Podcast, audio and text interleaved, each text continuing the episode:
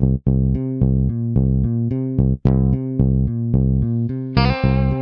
the Pitch. Der Sportpodcast mit Benny und David.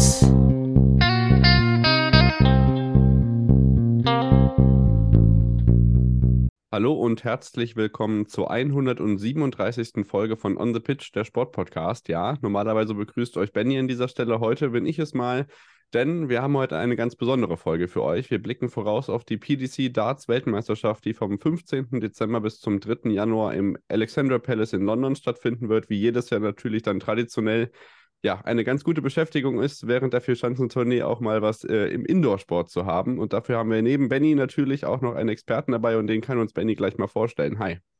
Ja, ganz genau. Ähm, ich begrüße euch natürlich auch erstmal alle recht herzlich. Äh, freue mich auf die kommenden Wochen. Am Donnerstag geht es ja schon los in drei Tagen. Ähm, ich meine, unsere letzte Ausgabe äh, vor der Weltmeisterschaft hieß It's beginning to look a lot like Ellie Pelli und äh, so ähnlich fühlt sich das gerade auch an. Und damit begrüße ich Kevin Barth, äh, Redakteur unter anderem bei Daten.de und ähm, auch unter anderem bei äh, ja, etlichen ja, ähm, Teilen des öffentlich-rechtlichen Rundfunks zu sehen und zu hören und zu lesen. Schön, dass du da bist. Ja, freut mich sehr. Danke für die Einladung. Ja, ich denke, wir können ähm, von vornherein, glaube ich, einfach sagen, dass wir uns heute mit den äh, Favoriten bei der Weltmeisterschaft beschäftigen. Wer ist aus deutscher Sicht am Start? Was gibt es vielleicht für, in Anführungszeichen, bunte Vögel, ähm, die man da auch sehen kann? Ähm, Paul Lim ist zu meinem Bedauern ja dieses Jahr nicht dabei, aber das gibt sicherlich noch ein paar andere Namen, auf die wir hier zu sprechen kommen. Welche Frauen sind dabei und ähm, ja, wie kann man das Ganze verfolgen? Ich denke, da werden wir eine ganze Reihe von äh, Themen ansprechen. Wir können an der Stelle noch sagen, dass ihr gerne bei unserem Tippspiel dabei sein könnt. PDC Darts Weltmeisterschaft ist auch bei uns im Kicktipp-Spiel zu sehen. Da könnt ihr einfach bei uns bei der Twitter- oder Insta-Bio oder auch bei YouTube dann einfach auf den Linktree gehen und dann könnt ihr euch gerne mit uns ins Tippspiel gesellen und dann mit uns ähm, ja, die nächsten Wochen auch im Tippspiel verbringen. Genau, und ich denke, wir blicken einfach mal drauf, ähm, wer so die größten Favoriten sind und steigen damit ein für den, ja, einen der ersten Weltmeistertitel, den es ja in 2023 überhaupt gibt. Die Weltmeisterschaft 2023 beginnt ja dann logischerweise, ah, da ist eine Katze im Bild, auch sehr schön, äh, schon im Jahr 2022. YouTube-NutzerInnen wissen das natürlich dann auch zu schätzen, die sehen die Katze dann auch noch. Ähm, ja, ich denke, wir fangen mit dem Titelverteidiger an, äh, Kevin, und starten gleich mit dir, ähm, ob Peter White seinen Titel denn verteidigen kann. Ich glaube, ich habe noch nie so klar mit Nein geantwortet wie äh, in diesem Jahr, ähm, weil er ein ziemlich schwieriges 2022 gehabt hat. Also neben seinen typischen Dingen mit, äh, ich wechsle während dem Spiel auch mal dreimal die Darts, äh, gab es gesundheitliche Probleme, soweit ich weiß, äh, Gallensteine, die dann im August äh, behandelt worden sind. Und jetzt im November hat er sogar ein großes Turnier abgesagt, äh, weil seine Frau gesundheitliche Probleme hat, im Krankenhaus ist. Also äh, der Dartsport, man sagt ja immer, die Prozentzahl ist, glaube ich, austauschbar. 80, 85, 90 Prozent. Manch einer sagt, 90 Prozent findet der im Kopf statt. Und mhm. ähm, da ist natürlich die Frage, mit welcher mentalen Verfassung kann Peter Wright in diese WM reingehen. Und auch sonst das Jahr, wenn man sich das so anguckt, äh, Viertelfinals bei großen Turnieren waren so das höchste der Gefühle bei ihm. Und äh, ja, eine, ein super Premier League-Abend, wo er dann nachher im Interview gesagt hat, ich weiß jetzt, wie sich Phil Taylor damals gefühlt hat, als er so dominant war.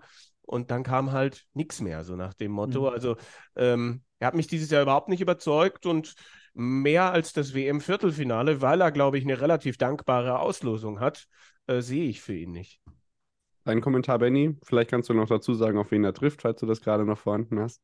Ich habe es leider gerade nicht auf, aber äh, Kevin wird es uns gleich sagen können. Ich ähm, habe die Auslosung hier sogar auch auf. Man muss sich ja ach, vorbereiten. Okay, ich habe es jetzt auch. Mickey Menzel oder Ben Robb, ja. Okay. Hm. Das ist eigentlich, also da müsste er doch drüber kommen. Das ist zumindest die erste Hürde. Ja, absolut. Äh, ja, ich würde eigentlich auch sagen, äh, gerade diese, diese Spielpraxis äh, im letzten Viertel des Jahres, ähm, wo ja die Intensität der Turniere äh, doch sehr ausufernd ist, ähm, viele Majors direkt in Folge wöchentlich äh, am Stück, ähm, die, die fehlt ja auch bei ihm so ein Stück weit und andere konnten da jetzt sich nochmal echt Selbstbewusstsein mit äh, nach London nehmen. Ähm, Peter Wright eben nicht. Klar, man kann jetzt immerhin Entwarnung geben, dass, glaube ich, seine Frau ja mittlerweile aus dem Krankenhaus entlassen wurde. Ähm, aber du sagtest es schon, äh, Viertelfinale war das höchste Maß der Dinge. Ähm, Gruppen aus, auch beim Grand Slam of Darts erst kürzlich. Ähm, Players Championships Finals hat er dann ja ausgelassen. Ähm, aber generell finde ich sehr spannend, ähm, um da direkt die Überleitung hinzubekommen. Ähm, erstens, dass ein Weltmeister tatsächlich äh, mit fast keinem Rückenwind in das kommende Jahr gehen kann. Und zweitens, dass ähm, generell die Nummer 1 und Nummer 2 der Welt ja. Definitiv nicht die äh, allergrößten Favoriten sind in meinen Augen. Also klar, sie gehören natürlich zum Favoritenkreis. Ähm, und das mit dem äh, Hintergrund, dass wir Anfang des Jahres oder viele am Anfang des Jahres zum Beispiel noch ähm, ja, fest davon ausgingen, dass die großen Zeiten des Michael van Gerven zu Ende sind. Ähm, die werden sich jetzt vielleicht ein bisschen ärgern, nachdem er ja Grand Prix, Matchplay, Players Championship Finals gewonnen hat äh, und die Premier League in diesem Jahr. Ähm, ich glaube, Kevin, da kann ich direkt auch zu dir überleiten. Ähm, Michael van Gerben ist wahrscheinlich der Top-Favorit in diesem Jahr wieder, oder? Ja, definitiv. Also äh, es, es, es war sehr interessant, wie er zurückgekommen ist. Also ich glaube, bei seinen ersten Titeln hatte er ein bisschen Hilfe von der Konkurrenz, die irgendwie auch nicht besser konnte. Ja. Also ist halt Wahnsinn, dass er den ersten Titel gewinnt, einen Tag bevor er sich wegen seinem Karpaltunnelsyndrom äh, operieren lässt. Wohlgemerkt, was ich mitbekommen habe, sogar an beiden Händen. Oh. Ähm, und äh, dann äh, noch nicht wirklich wieder schmerzfrei einen Monat später das World Matchplay gewonnen. Äh, ja, das sind so Dinge, wo, wo man schon den, also ich habe schon auch den Eindruck gehabt, er war dieses Jahr in einigen Momenten da, wenn es die anderen nicht waren.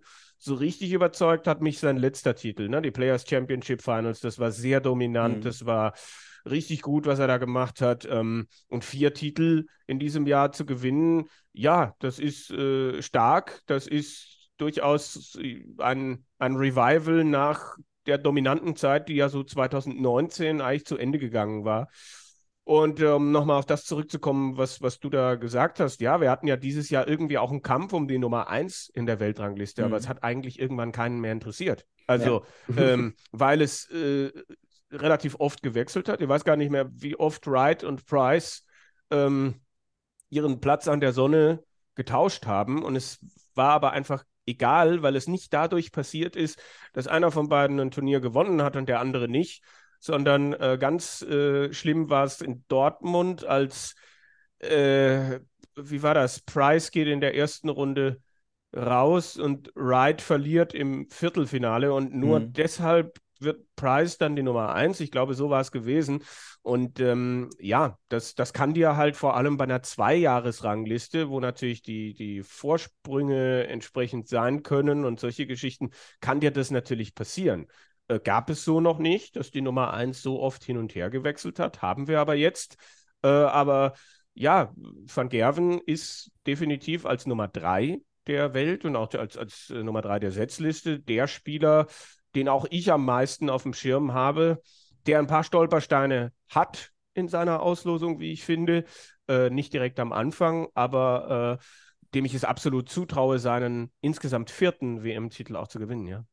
Ja, das haben wir in den letzten Monaten ja auch als Thema gehabt. Benny immer wieder MVG ist in der Krise, kann er da irgendwie wieder rauskommen und eben jetzt ist er wieder im, ja, auf dem Level, dass er eben, dass wir eben dem WM-Titel zutrauen. Und ich würde gleich zwei Namen noch mit in den Topf werfen. Auf der einen Seite eure, äh, eure Perspektiven, wie weit es für Gavin Price gehen kann, ob er dann die Konkurrenzsituation gegen Michael van Gerben aufrechterhalten kann und ob vielleicht noch jemand da in den Topf mit reinspringt, der ja doch in einigen Finals drin war und jetzt Gott sei Dank endlich mal das erste größere Finale gewonnen hat. Michael Smith, ja, ja, lange der Pechvogel in der Dartszene. Ich glaube, das kann man so sagen. Und jetzt ähm, durch den Sieg im Grand Slam einfach mal, ja, eine wahnsinnige List, die von, äh, Last, die von ihm abgefallen ist. Ähm, wie sieht es bei den beiden aus bei euch? Benny vielleicht zuerst. Ähm, vielleicht erstmal zu Gerwin Price. Ähm, auch er hat, glaube ich, vorerst mit der Auslösung relativ Glück gehabt. Ähm, natürlich würde er in Runde 2 äh, dann wahrscheinlich auf, äh, in Runde 3 dann wahrscheinlich auf Barney treffen, in Off Ramit von Barnefeld, der jetzt auch mit Rückenwind durch das Halbfinale beim Grand Slam in das Turnier geht.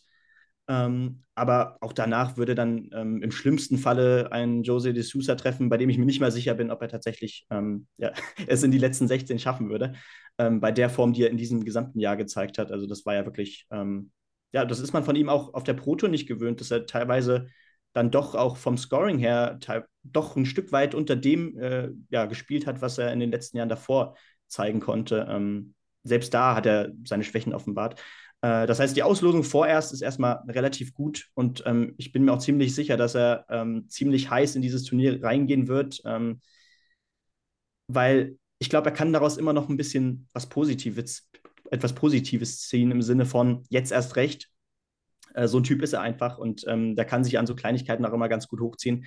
Äh, bin gespannt, wie das dann weitergeht. Äh, noch optimistischer bin ich dann natürlich bei äh, Michael Smith. Ich habe das Gefühl, da ist jetzt der Knoten geplatzt. Da wird es jetzt, ähm, auch wenn es vielleicht nicht die Weltmeisterschaft wird, ähm, im kommenden Jahr, glaube ich, doch ein paar Titel mehr regnen. Äh, die Konsequenz, wie er äh, bei seinem Titelgewinn aufgetreten äh, ist, war doch äh, sehr überzeugend. Äh, ich meine, gerade das Problem mit seiner Körpersprache auf der Bühne, ähm, das, er, er, kommt einfach auch besser mit Niederlagen klar. Ich meine, ähm, gerade die Niederlage beim, bei den European Championships gegen Ross Smith ähm, war ja auch ein Riesenüberraschungssieg.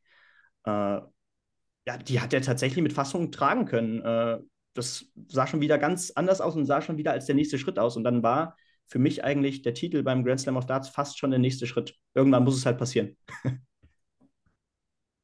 Also ich bin ja der Meinung, äh, dass Gerwin Price gegen äh, Raymond van Barneveld erneut ausscheidet. Okay. Aber okay. da habt ihr jetzt halt auch einen äh, Raymond van Barneveld äh, Ultra. Äh, Anhänger seit 2006 quasi hier sitzen. Wir sind durch Aufs und Abs gegangen. Es gab ein Interview, das wir führen durften, wo er zu mir gesagt hat, äh, du kannst es, äh, du kannst es nicht sehen, also ist es halt auch schwierig für dich zu verstehen, was da oben passiert, so nach dem Motto. Also das haben wir auch gehabt, äh, aber ich glaube, das haben wir auch mal wieder ausgeräumt. Also äh, äh, durch viele, glaube ich, Höhen und Tiefen gegangen und es war ein tolles Erlebnis, da jetzt beim, beim Grand Slam of Darts äh, ihn wieder so zu erleben und ich glaube, äh, dass er wirklich jetzt es schafft, äh, auch, auch anders mit diesem Sport umzugehen, anders ähm, äh, äh, äh nicht immer sofort bei Niederlagen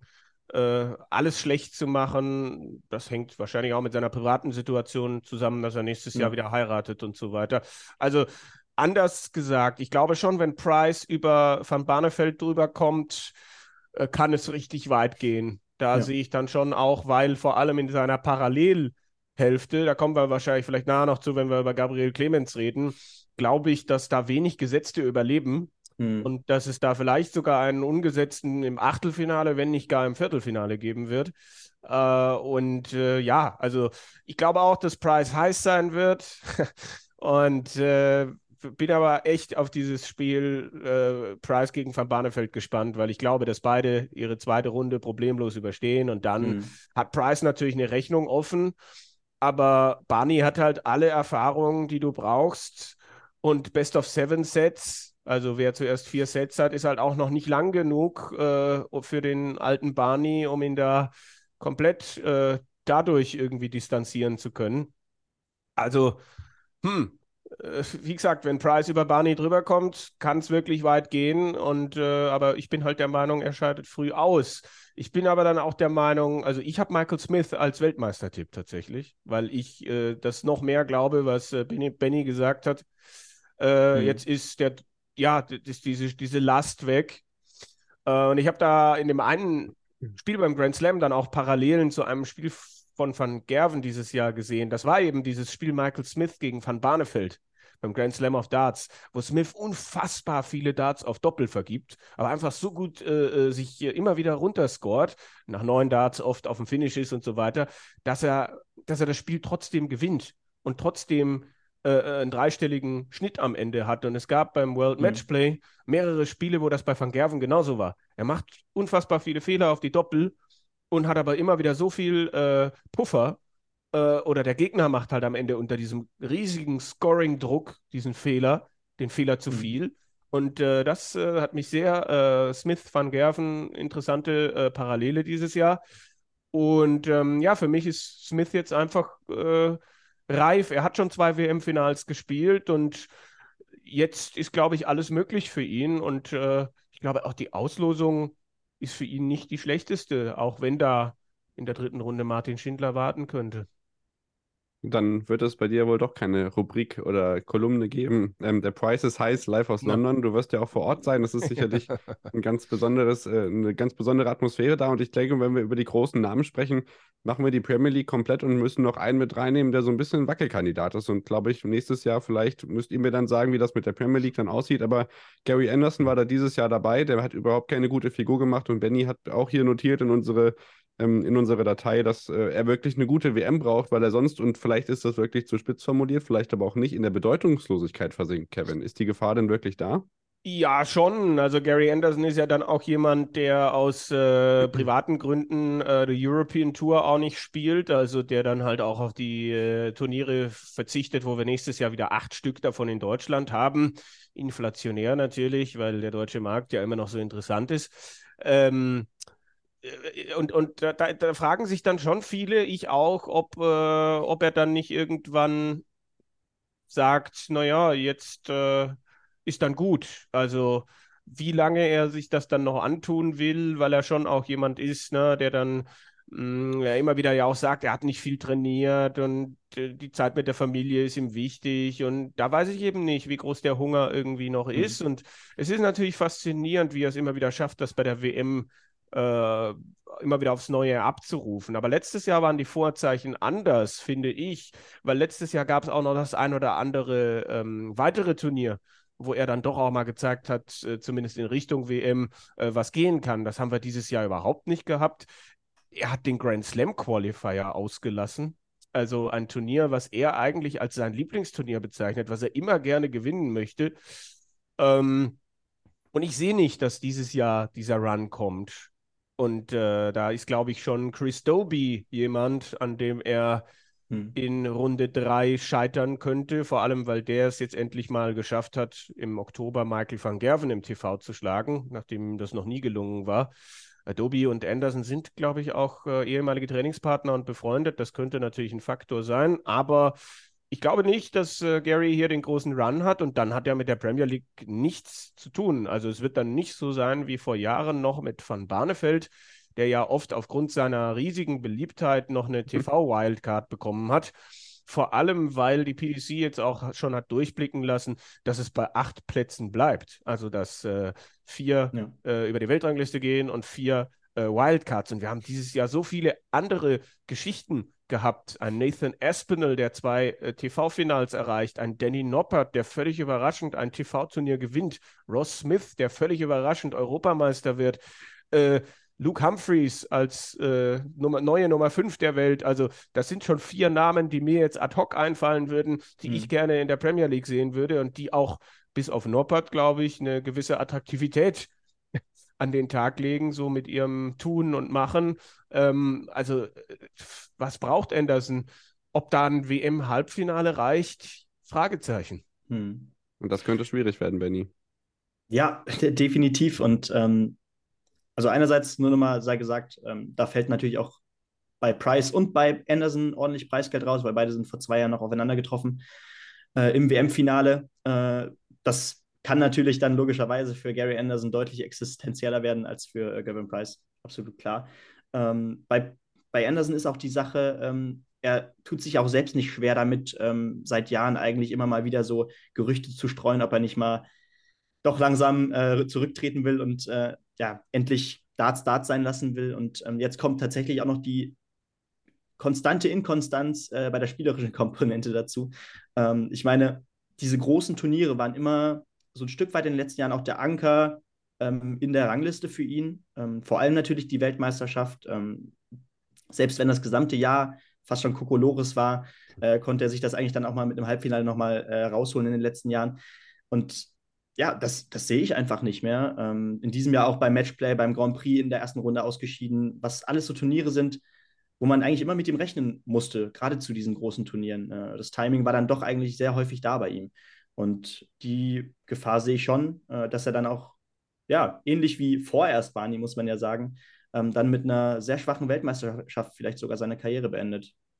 Anderson ist halt auch nicht der Typ, der ein Jahr vorher Bescheid sagt, ich höre auf. Genau. Ja. Also, äh, und dann eine Abschiedstour gibt. Der, der geht halt. Der sagt halt dann, na, äh, haben geguckt, na, äh, und fertig und keiner hat es eigentlich verstanden, weil es äh, irgendwie genuscheltes Schottisch war und ähm, so kann das gehen. Also äh, ich, ich weiß noch nicht, ob ich mich, es ist auch immer eine Herausforderung, eine Pressekonferenz mit Gary Anderson äh, hm. zu besuchen, weil äh, er kann dich dann schon auch mal bei einer Frage, also ich habe ihn dann mal gefragt, ob, ob, ob noch ein WM-Titel in ihm ist, so nach dem Motto. Und dann hat er halt zu mir gesagt, was glaubst du denn? Ja, dann den Spieß umgedreht und dann stehst du da ja. und sagst, naja, also Potenzial ist ja schon da, grundsätzlich. Und dann sagt er halt, naja, wenn du jetzt was anderes gesagt hättest, hättest du mir auch keine Frage mehr gestellt, so nach dem Motto. Und das sind dann halt so, also er ist schon ein Original, ne, ja. definitiv. Äh, und es würde irgendwie was fehlen. Aber auf der anderen Seite muss er sich ja dann auch wenn das passiert, wovon wir ausgehen, frühes WM aus, muss er sich dann ja auch nächstes Jahr über den harten Weg ähm, für alle Turniere qualifizieren, weil dann fällt er aus den Top 16 raus. Ja. Und ist nicht mehr automatisch qualifiziert. Das heißt, genau. er wird viele Turniere spielen müssen. Und wenn du die European Tour gar nicht spielst, äh, was ja nach wie vor sein Plan ist, dann fehlen dir natürlich 13 Turniere, wo nächstes Jahr auch das Preisgeld nochmal steigen wird, wo also bestimmt äh, 127 andere Spieler, wenn sie können, äh, dort mitspielen wollen und Preisgeld sammeln wollen und äh, da dann sich über die sogenannte Pro Tour, nicht über die Weltrangliste zu qualifizieren, das sind alle Turniere, die nicht im TV stattfinden. Ähm, pff, herzlichen Glückwunsch. Also, und halt dann die Frage, will er sich das antun? Das ist wie mhm. bei Van Barneveld, der sich immer noch darüber beschwert, dass er sich für die European Tour qualifizieren muss und sagt, ich bin doch eigentlich ein privilegierter Spieler, ich habe fünf WM-Titel gewonnen. Ja. Ja, dann ähm, darf man wirklich gespannt sein, wer von diesen großen Namen vielleicht am Ende den größten Batzen von den 2,5 Millionen Pfund, die insgesamt ausgeschüttet werden, mit nach Hause nimmt. Und ich denke, der ein oder andere internationale große Name begegnet uns gleich noch im nächsten äh, Take, wo wir uns dann vor allem mit den deutschen Spielern, die dabei sein werden, im Eli Pelli hoffentlich auch jeweils mehr als einmal äh, beschäftigen werden. Also bleibt dran und dann geht es weiter unter anderem mit den deutschen Spielern. Wir gucken auch, welche Frauen dabei sind und welche exotischen Vögel dabei sind und wer vielleicht fehlt dieses Jahr. Also bleibt dran bei 100. 37. Folge unserer Darts WM Vorschau. Bis gleich.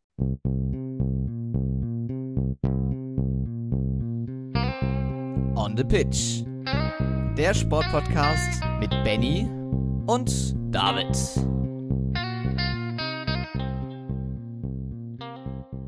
Da sind wir wieder zurück nach der Unterbrechung und melden uns wieder mit dem zweiten Take unserer großen PDC Darts WM Vorschau für die Weltmeisterschaft 2023, die über den Jahreswechsel ausgetragen wird und beschäftigen uns jetzt. Wir haben Kevin Barth zu Gast, was uns sehr freut. Ähm, hatten eben auch äh, schon sehr viel Spaß im Vorgespräch und ich denke, wir werden noch den einen oder anderen äh, spaßigen Punkt hier benennen können. Ähm, uns auf die deutschen Spieler fokussieren, wie gesagt, und beginnen.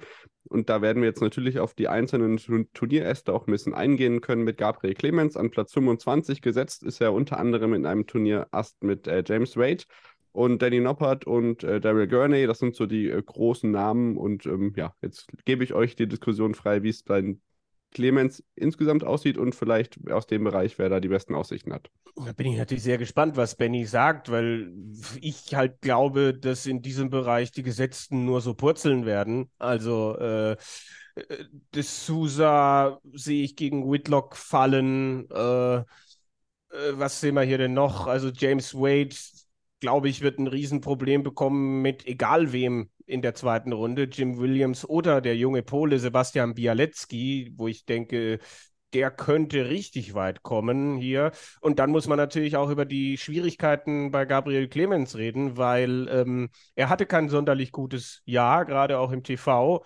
Und dann könnte er in der zweiten Runde halt auf äh, die aktuell beste Dame der Welt treffen. Bo Greaves, 25 Titel dieses Jahr in verschiedenen Bereichen gewonnen und äh, also du willst nicht gegen den gesamten Alexandra Palace spielen. Ja. Aber das müsste Gabriel Clemens, wenn das passiert. Und er ist nicht derjenige, der in der Vergangenheit gezeigt hat, dass ihm das besonders gut liegt. Mhm. Ähm, dann kann man sich aber natürlich auch fragen, kann Bo Greaves das zweimal? Dann, dann kann man sich aber auch fragen, wird sie das überhaupt brauchen, wenn Gabriel Clemens nicht sein A-Game spielt, so nach dem Motto. Also, und selbst wenn es nicht Bo Greaves ist, dann ist es Willie O'Connor. Wenn der sich durch quälen kann gegen Bo Greaves, weil O'Connor legt sich gerne mit dem Publikum an. Das wird mhm. für den eine richtige Herausforderung, wo ich hoffe, dass er sich versucht, darauf vorzubereiten. Und wenn es O'Connor ist, der hat dieses Jahr auch äh, auf der European Tour ein Finale erreicht und der kann richtig äh, stark spielen. Auf der anderen Seite, wenn Clemens diese Hürde nimmt, rechne ich halt damit, dass dann in der dritten Runde kein James Wade wartet. Und selbst wenn es James Wade ist, der lässt ja seit gesundheitlichen Problemen im April, Mai auch ähm, einiges an, an Wünschen offen. Und dann ist auch wieder ein Achtelfinale möglich. Also ich finde es total schwer, mich festzulegen. Bei uns im Daten.de Podcast habe ich gesagt, Clemens scheidet aus. Mhm. Aber wenn ich jetzt so ein paar Tage später heute Morgen gucke, bin ich mir aber auch nicht sicher. Aber es ist einfach, er, er gefällt mir ähm, auf der großen Bühne spielerisch einfach nicht. Und äh, da bräuchte es, glaube ich, schon viel, was äh, zusammenkommen muss, was hier in dieser Hälfte aber auch durchaus zusammen, zusammenkommen kann, ähm, dass er dann plötzlich im Achtelfinale steht äh, und dann auf äh, äh Danny Noppert treffen würde, den mhm. ich, glaube ich, ziemlich flüssig da durchgehen sehe. Ja. Doch, also gerade in dem Achtel, in dem wir uns da dann bewegen würden, ähm, sehe ich da Noppert eigentlich tatsächlich äh, durchgehen äh, von den gesetzten Spielern. Also Gurney, da bin ich mir ziemlich sicher, dass er gegen Alan Suter ja. äh, ausscheiden wird. Ähm, mhm. Da würde ich auf jeden Fall mitgehen.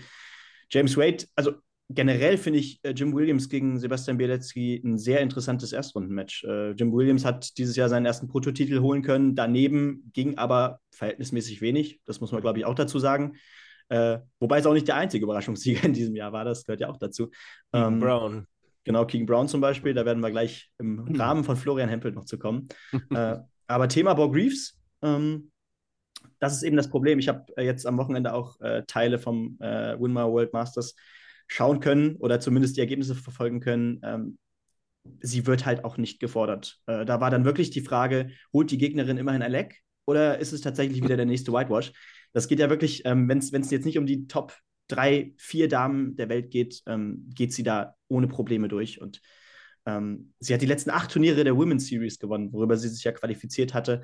Ähm, und das ja, schaffte sie wirklich, also ich glaube, sie hat ja wirklich nur die letzten acht gespielt, richtig? Ja, genau. Das war der Fall. Ja. Und die letzten acht war dann Fan Sherrock wiederum nicht da, weil sie ähm, ja, marketingtechnisch natürlich äh, bei der World Series Tour eingesetzt wurde. Äh, das ist ihr dann fast auf die Füße gefallen, aber da kommen wir dann gleich nochmal drauf.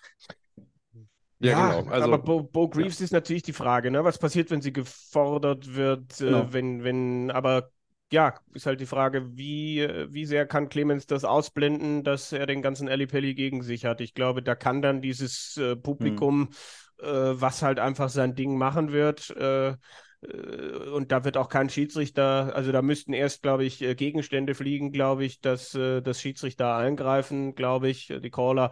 Und äh, da bin ich sehr gespannt, mhm. auch welchen Clemens wir dann zu sehen bekommen, weil den, den wir bei der letzten WM gesehen haben, der hat sich irgendwie in der zweiten Runde durchgekämpft, durchgestolpert und hatte halt dann in der dritten Runde einen Johnny Clayton, äh, bei dem alle hinterher gesagt haben, ja, der hat ja richtig stark gespielt und äh, da kannst du ja nicht viel machen. Ja, aber Clemens hatte da halt auch nicht viel äh, dagegen zu setzen. Ne? Also ja. deswegen äh, bin ich sehr gespannt, welchen Clemens wir da sehen. Es gab ja durchaus mal ein paar Tendenzen, dass es wieder in die richtige Richtung gehen würde, aber gerade passend, wenn man dachte, Jetzt kommt der alte Clemens zurück, hat er dann halt wieder äh, was äh, eingestreut, wo man dachte, wo kommt das denn jetzt wieder her? Äh, Anfang, Mitte 80er Schnitt und unnötige Niederlagen. Und das wird, da glaube ich, kann ich mir aus dem Fenster lehnen, äh, das wird gegen Bo Greaves oder Willie O'Connor nicht reichen. Hm. Ja, ihr merkt schon, es sind jetzt einige äh, Frauennamen auch gefallen. Wir kommen über die Frauen gleich, äh, auf die Frauen gleich nochmal zu sprechen, die bei dieser Weltmeisterschaft dabei sein werden und blicken auf den nächsten Deutschen, der auch erst in Runde 2 einsteigt. Und zwar ist das mit Schindler einer, der noch keinen WM-Sieg feiern konnte. Und vielleicht ist es dieses Jahr soweit dass er das da doch packt ähm, mit einem Zweitrundensieg. Gegen wen könnte es denn dann gehen und wie sind die Chancen in diesem Turnier erst? Ja. Kevin. Martin Lukman, äh, glaube ich, äh, wird der Schindler-Gegner sein. Es wird nicht genau. no, Hiro Yamamoto sein. Das ist ein japanischer Qualifikant. Aber Lukman hat halt dieses Jahr ein richtig gutes Jahr gespielt äh, und hat auch Schindler ein paar Mal in engen Matches äh, geschlagen. Die beiden hatten dieses Jahr öfter schon das Vergnügen und ähm, ich glaube, dass äh, wenn Schindler hätte wählen können, hätte er nicht unbedingt so gerne gegen Martin Lukman gespielt. Also es kann wieder schiefgehen. Ich bin aber der Überzeugung, dass äh, es dieses Jahr eine Lernkurve gab und gibt bei Martin Schindler, weil er ja ähm, ein starkes Jahr gespielt hat ähm, und aber zum ersten Mal an, an so vielen TV-Turnieren teilgenommen hat und dort dann schon auch das Pech hatte, dass er zweimal gegen Gervin Price spielen musste, einmal gegen einen unfassbar starken D'Souza. Ähm, ja, und ich glaube, jetzt, der hat dann vor der WM dann endlich mal sein erstes TV-Einzel-Achtelfinale erreicht. Ich glaube, dass die Lernkurve genau jetzt an, am, am richtigen Punkt ist, dass er bereit ist, diesen ersten Sieg zu fahren, diesen ersten Sieg zu landen und dann in der dritten Runde befreit aufspielen, wahrscheinlich gegen Luke Humphreys, bei dem ich aber nicht glaube, dass er zu biegen sein wird, weil er dieses Jahr immer stabiler geworden ist, im TV besser geworden ist, die Nummer 5 der Welt inzwischen ist. Das wirst du nicht einfach so. Und äh, ja, Luke Humphreys, glaube ich, ist dann die Endstation für Martin Schindler, wobei ich halt glaube, dass auch schon sein Spiel gegen Lukeman äh, in den fünften Satz gehen wird. Mhm. Ich meine, da hast du tatsächlich das sogar im Achtelfinale, oder? Genau. hast, hast du nicht den Turnierbaum mit Florian Hempel verwechselt? Ich meine, Ach, dann reden, wir, genau. dann reden wir beim. Ach Gott, ach Gott, ach Gott. Also Lukeman äh, ist, wäre Schindler-Gegner, aber, aber auf Smith ist, würde erst ist, im genau, Achtelfinale. Michael Smith. Ja, Smith ist, ist, ist Schindler-Gegner. Siehst du, das, pass, das passiert, ja, genau. wenn, man, wenn man denkt, ich hab's doch eh auswendig. So aber viele Deutsche dabei. Mann, Mann, Mann, über, kommen wir durcheinander. Über, über, Smith kann man, also ihr könnt dann halt nachher einfach das, was ich über Humphreys gesagt habe, könnt ihr dann nehmen genau. an die Stelle und dann quasi so im, im Schnelldurchlauf, also meine Geschwindigkeit verdreifachen, weil das hat ja jeder dann schon gehört, was ich über Humphreys und über Smith habe ich ja auch schon genug gesagt. Also ja. da gilt halt dasselbe. Also ihn zu bremsen, ähm, Herz, also good luck, möchte ich sagen, mhm. für, für Martin Schindler. Aber der Rest äh, ist, ist glaube ich, äh, genauso. Ja, ja, das machen wir dann natürlich nicht, weil ihr wisst ja jetzt, wie ihr es dann zu hören habt. dann, äh, ja, äh, trotzdem, äh, Florian Hempel, ähm, der Kölsche Jung, zieht er wieder nach in Pelli ein? Wie sehen da die Chancen aus? Ja, ähm, ich glaube, das ist so ein das, es kann ein 50-50-Spiel gegen Keegan Brown sein. Ähm, natürlich kann man von Glück sprechen, dass sich Flo Hempel dann tatsächlich ähm, über die letzte Hürde, die vorletzte Hürde für ihn ja so, so gesehen, ähm, mit äh, der Super League qualifizieren konnte. Aber in einem hochklassigen Turnier, das muss man da auch dazu sagen, äh, gerade die K.O.-Runde äh, verlief dann auch tatsächlich spielerisch sehr gut für ihn. Äh, unter anderem da eben auch gegen Nico Springer im Finale, glaube ich. Äh, Keegan Brown ist in der Hinsicht ein gefährlicher Mann, weil auch er äh, wie du schon eben sagtest, Kevin natürlich in diesem Jahr tatsächlich aus heiterem Himmel äh, plötzlich wieder auf der Pro Tour einen Titel einheimsen konnte. Äh, ansonsten aber genau das gleiche oder ein ähnlich schwaches Jahr wie davor. Deswegen war das dann auch, wie, wie, gesagt, so ein Stück weit die Rettung äh, für die Weltmeisterschaft für ihn. Ähm, ich denke, Hempel hat da gute Chancen, ist auch sehr hungrig. Äh, du hast gesehen, was ihm äh, diese WM-Teilnahme dann auch wieder bedeutet hat, äh, nachdem der Match stattgefallen ist bei der German Super League. Ich glaube, der hat richtig Hunger, ähm, weiß auch natürlich mit den Gedanken aus der letzten WM im Hinterkopf, äh, was er erreichen kann und dass er da auf dieser großen Bühne schon große Namen geschlagen hat. Gegen Humphreys wiederum, der in diesem Jahr äh, alleine in der ersten Hälfte vier European Tour Turniere gewinnen konnte. Ähm, da sehe ich ihn aber leider nicht durchgehen. Ja, äh, gehe ich d'accord. Also Hempel auch mit der Bühne und all dem und dass er im, also gerade am Ende des Jahres auch stärker geworden ist, äh, glaube ich, dass er bei der WM halt diese erste Runde übersteht, weil ich jetzt Keegan Brown auch nicht in seiner besten Verfassung sehe. Mhm. Und dann gegen Humphreys halt mal gucken, wie sehr man den ärgern kann. Aber der hat halt auch schon zwei WM-Viertelfinals erreicht, als er noch nicht so konstant war. Also von daher mh, mm, müsste da, glaube ich, viel zusammenkommen. Ein ähnlicher Auftritt wie letztes Jahr von Hempel gegen äh, Dimitri Vandenberg mit, was waren das? 75 Prozent auf die Doppel, die beste mhm. Doppelquote, die je ein Deutscher gespielt hat mhm. äh, bei ja. der WM. Äh, äh, wisst ihr eigentlich, wer den schlechtesten deutschen Average in der WM-Geschichte gespielt hat? Sascha ja. Stein vielleicht? Nein, es ist der große René Adams. Es reden ja bei ihm alle über dieses. Ach, das, Ja, Tanawat Gavinuntawong, richtig? Ja, genau, wie das, das ist der Treppensturz der Dart-WM, Tanawat Gavinuntawong. Also wenn man die Ja. Treppe runterfällt, dann klingt es, glaube ich, genau so. Ähm, irgendwie 69, Komma noch was äh, hat er da gespielt und alle reden nur, und damit verdient ja René Adams, man muss so ehrlich sein, ja auch seit Jahren Geld. Alle reden darüber, dass er beinahe Michael van Gerven geschlagen hat. Ähm, aber keiner redet darüber, dass er den schlechtesten, also drei Stunden zuvor den schlechtesten Average der deutschen WM-Geschichte gespielt hat. Ähm, auch das, finde ich, sollte man dann hinten auf sein Shirt schreiben, wenn man so ehrlich sein will.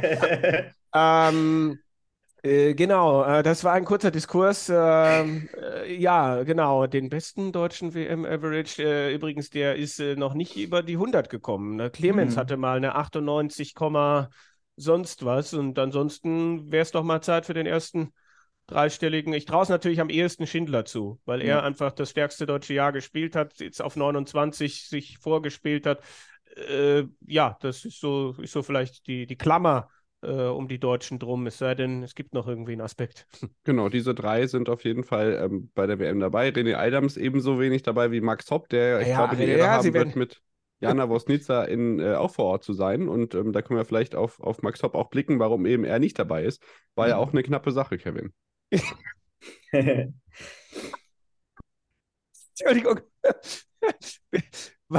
Ich weiß nicht, ob, das jetzt die Ironie war oder ob du auf die Sport 1 PR-Kampagne reingefallen bist, weil genau das hat ja, so hat ja Sport 1 Max Hopp jetzt auch angekündigt. Er Ja, hat die WM richtig. knapp verpasst. Richtig. Ja, er, er, er, hatte, ja. er hatte halt das Glück, dass es in diesem Jahr noch eine Chance mehr für alle Gescheiterten gegeben hat, den Western European Qualifier in Kalkar, äh, wo er sich dann doch mal ins Endspiel gespielt hat und dort aber äh, ziemlich klar gegen Jimi Hendrix, das ist nicht der, der schon tot ist, sondern Ja, das Ein- hatten wir schon neulich. Das hatten wir also, schon. äh, hat da halt 2 zu 7 gegen ihn verloren und Gegen ähm, den Toten verloren. Ja, Da ge- geht der Grabdeckel auf und dann kommt er plötzlich raus und schmeißt da drei Darts in die. Gitarren statt Wartpfeile. Ja, und äh, vielleicht so hat sich ein Pfeil aus so einer Seite gebastelt. Das kann natürlich sein. Ähm, aber ansonsten war das ein schwaches Jahr Ja. von Max Hopp. Über alle möglichen Ranglisten weit weg gewesen. Hatte ein Viertelfinale dieses Jahr auf der Tour, wo es richtig gut war. Eine Super League, die grausam war. Kein Schnitt über 85. Wurfbild stellenweise sehr schwierig, weil er experimentiert hat mit dem Wurf. Eine Sache hat mich dann auch sehr irritiert. Eine Aussage im November bei der Deutschen Presseagentur. Ähm, es sei immer noch viel ähm, Fokus auf seiner Person und das äh, sei für ihn nicht immer einfach äh, äh, irgendwie zu, äh, wie soll ich sagen, ähm, Damit umzugehen. ja, genau, in Ja. diese Richtung ging das, wo ich dann so denke, ja, aber ähm, du tust doch aber auch nicht viel dafür, dass dieser Fokus weniger wird. Du Mhm. bringst passend zur vergangenen WM ein Buch raus und wunderst dich dann über den Shitstorm. Äh, der Shitstorm war wirklich nicht cool, das, Das also äh, so, und das Buch ist, finde ich, sehr lesenswert, das muss man auch dazu sagen. Ähm, und du gehst regelmäßig ins Fernsehen oder zu The Zone, um als TV-Experte zu kommentieren, äh, bist regelmäßig auf irgendwelchen Veranstaltungen am was der Hockenheimring und sonst wo äh, und wunderst dich dann, dass da noch mediale Aufmerksamkeit auf dir ist und äh, das finde ich eine Aussage auch jetzt wieder. Er wird seine Profispielberechtigung, seine Tourkarte verlieren Hm. und muss eigentlich Mitte Januar zur Qualifying School, um sich dort diese Spielberechtigung wiederzuholen. Und in dieser Zeit, wo es jetzt darum geht, welchen Kurs wird er jetzt einschlagen, bleibt der Wurfstil so, äh, wie bereitet er sich auf diese Qualifying School vor? Ja, wie es jetzt aussieht, wird diese Vorbereitung nicht vor dem 5. Januar beginnen, weil er halt nach Weihnachten äh, in, in London sein wird und bei Sport 1 sein wird. Und wenn ich dort Experte bin, Werde ich Dann- gefragt. so ja, ja, dann, dann, dann, also ich will damit sagen, erstens vor Ort äh, werd, werde ich, wenn ich trainiere, auch nicht den wirklichen Fokus haben. Und wenn Mhm. ich zu Hause bin vor Weihnachten, dann muss ich mich ja auch ein bisschen auf diesen Expertenjob vorbereiten. Das heißt, ich glaube nicht, dass Max Hopp den Fernseher ausmacht und davor jeden Tag viele, viele, viele Stunden trainiert. Also mir, also ich, ich verstehe es gerade nicht. Also natürlich kann er wahrscheinlich das Geld, nach einem schwierigen Jahr gut gebrauchen. Aber auf der anderen Seite, wenn ich das Selbstbewusstsein habe, zu sagen, ich komme wieder zurück auf diese Profitour und ich hole mir diese Tourkarte, dann muss ich doch sagen, Leute, ich muss mich darauf vorbereiten. Äh, mir kann keiner sagen, dass eine Woche vernünftiges Training nach seiner Rückkehr aus London dazu ausreicht. Also äh, ich habe lange äh, auch gesagt, der Junge hat so viel für den deutschen Dartsport getan und das sage ich auch immer noch und habe auch gesagt, Mensch, ähm, es, es gibt Phasen, wo es halt nicht so gut läuft. Aber mittlerweile gibt es auch für mich Dinge, die ich nicht verstehe, wo ich mir denke, äh, was passiert da und warum passiert ist und äh, wo ich mich dann halt nicht wundere, wenn dann jemand die WM verpasst und wenn jemand vielleicht es dann auch im Januar nicht schafft, wieder auf die Tour zurückzukehren. Weiß nicht, wie du das siehst, Benny, keine Ahnung. Mhm. Also äh, äh, gerade diese TV-Geschichte, da hat sich jetzt Sport 1 halt auch PR-technisch auch keinen Gefallen getan, ihn so anzukündigen. Er hat die WM knapp verpasst. Ja. Ähm, ja. Wo ich dann so denke, da wird doch jetzt, ich habe die Kommentare nicht gelesen, aber ich möchte sie auch nicht lesen. Wo ich so denke, äh, da, da muss man doch vorher mal drei Sekunden nachdenken. Und äh, äh, äh, man kann doch einfach sagen, wir haben Max Hopp als Experten eingeladen und fertig. Und, und, und dann äh, erspart man sich diese, weil es, man könnte halt auch denken, es ist ironisch, so wie ich es gerade gedacht habe, als hm. du gesagt hast, er hat die WM knapp verpasst. Ja, also es ist gut, fernab vom, vom Fakt, dass ich, dass ich von den äh, geschriebenen Artikeln äh, von Sport 1 sowieso relativ wenig halte, ja. äh, was, was, da teilweise alleine im Titel schon fällt.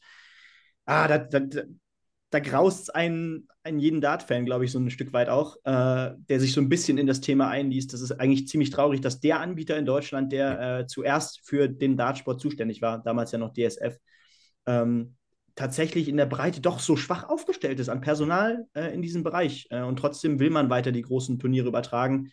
Tut ähm, man ja ähm, auch. Ja, tut man ja auch ja. Äh, zum, zum größten Teil ne, äh, immerhin noch. Aber zurück zu Max Hopp. Ich ich glaube, Kevin, du hast das ähnlich schon mal äh, irgendwo gesagt. es, es wurde oft teilweise krude Vergleiche angestrebt mit, mit, äh, mit Martin Schindler von vor einem Jahr, der ja ganz knapp seine Tourcard tatsächlich verpasst hatte.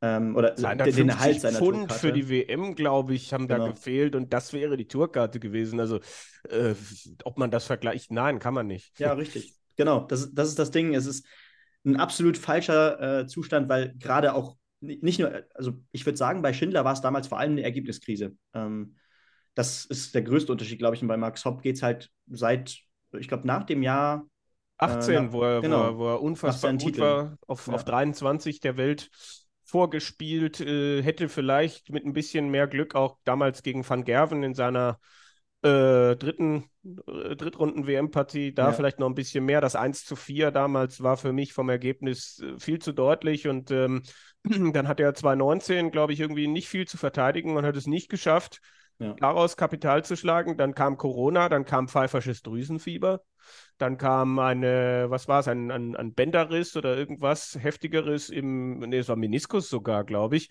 Mhm. Ähm, das waren natürlich alles Dinge, die, die, die Faktoren waren, aber inzwischen sind die halt nicht mehr da. Mhm. Was, ich, was ich da auch interessant fand, weil du hast schon gesagt, äh, dass er an seinem Wurf romantiert hat. Ähm, das hat ja tatsächlich schon in dem Match mit Michael van Gerben damals begonnen. Ähm, da hat er nämlich schon vor dem Spiel gesagt, äh, er hätte viel mit äh, Jeffrey Deswan trainiert, das weiß ich noch. Und ähm, da hat man dann direkt im ersten Satz äh, gemerkt, äh, er versucht tatsächlich einfach nur den Arm durchzuziehen, ähm, ohne diese Abstoppbewegung, die er normalerweise macht. Und ähm, also ähnlich eigentlich zu Jeffrey Deswan, dem schnellen Niederländer. Und das ging dann sowas von in die Hose. Man hat dann den ersten Satz deutlich verloren und plötzlich war er wieder zurück bei, äh, bei seinem alten Wurf. Also diese Überlegungen, äh, vielleicht spielen die auch in äh, dieser, in dieser Thematik eine Rolle. Ja, es ist halt dann immer die Frage, ne, warum ich äh, in einem Moment, wo es so gut läuft hm. für ihn, drei Matchstarts gehabt, um ins Finale der European Championship 2018 zu kommen, warum ich dann überlege, was zu ändern. Also Guardiola. Äh, ja, klar. Ähm, also wie gesagt, es ist, es ist schwierig äh, und, und, ich kann halt jetzt auch inzwischen nicht mehr mit jeder Aussage ähm, was anfangen und kann mir halt nicht vorstellen, dass das die beste Vorbereitung ist. Und ich weiß, äh, mit wem er zusammenarbeitet, stellenweise auch mit Jacques Nielat. Das ist ein niederländischer TV-Experte, der aber da auch mit Bulls NL, dem Her Starthersteller, zusammenarbeitet. Ich weiß, dass er auch äh, Max äh, zu Hause besucht hat und ich weiß, dass Jacques auch jemand ist, der sagt, ähm, erst der, der Dartsport, erst das und dann danach vielleicht alles andere.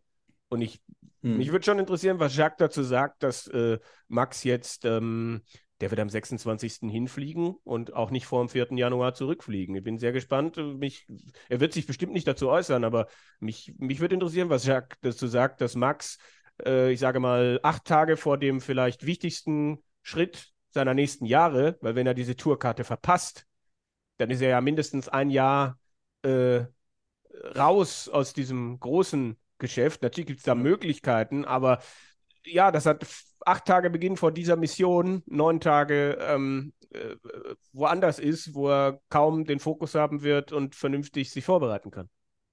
Sehr, sehr guter Punkt, wie ich finde. Also das ähm, darf weiter spannend zu beobachten sein, wie das in den nächsten Tagen weitergeht.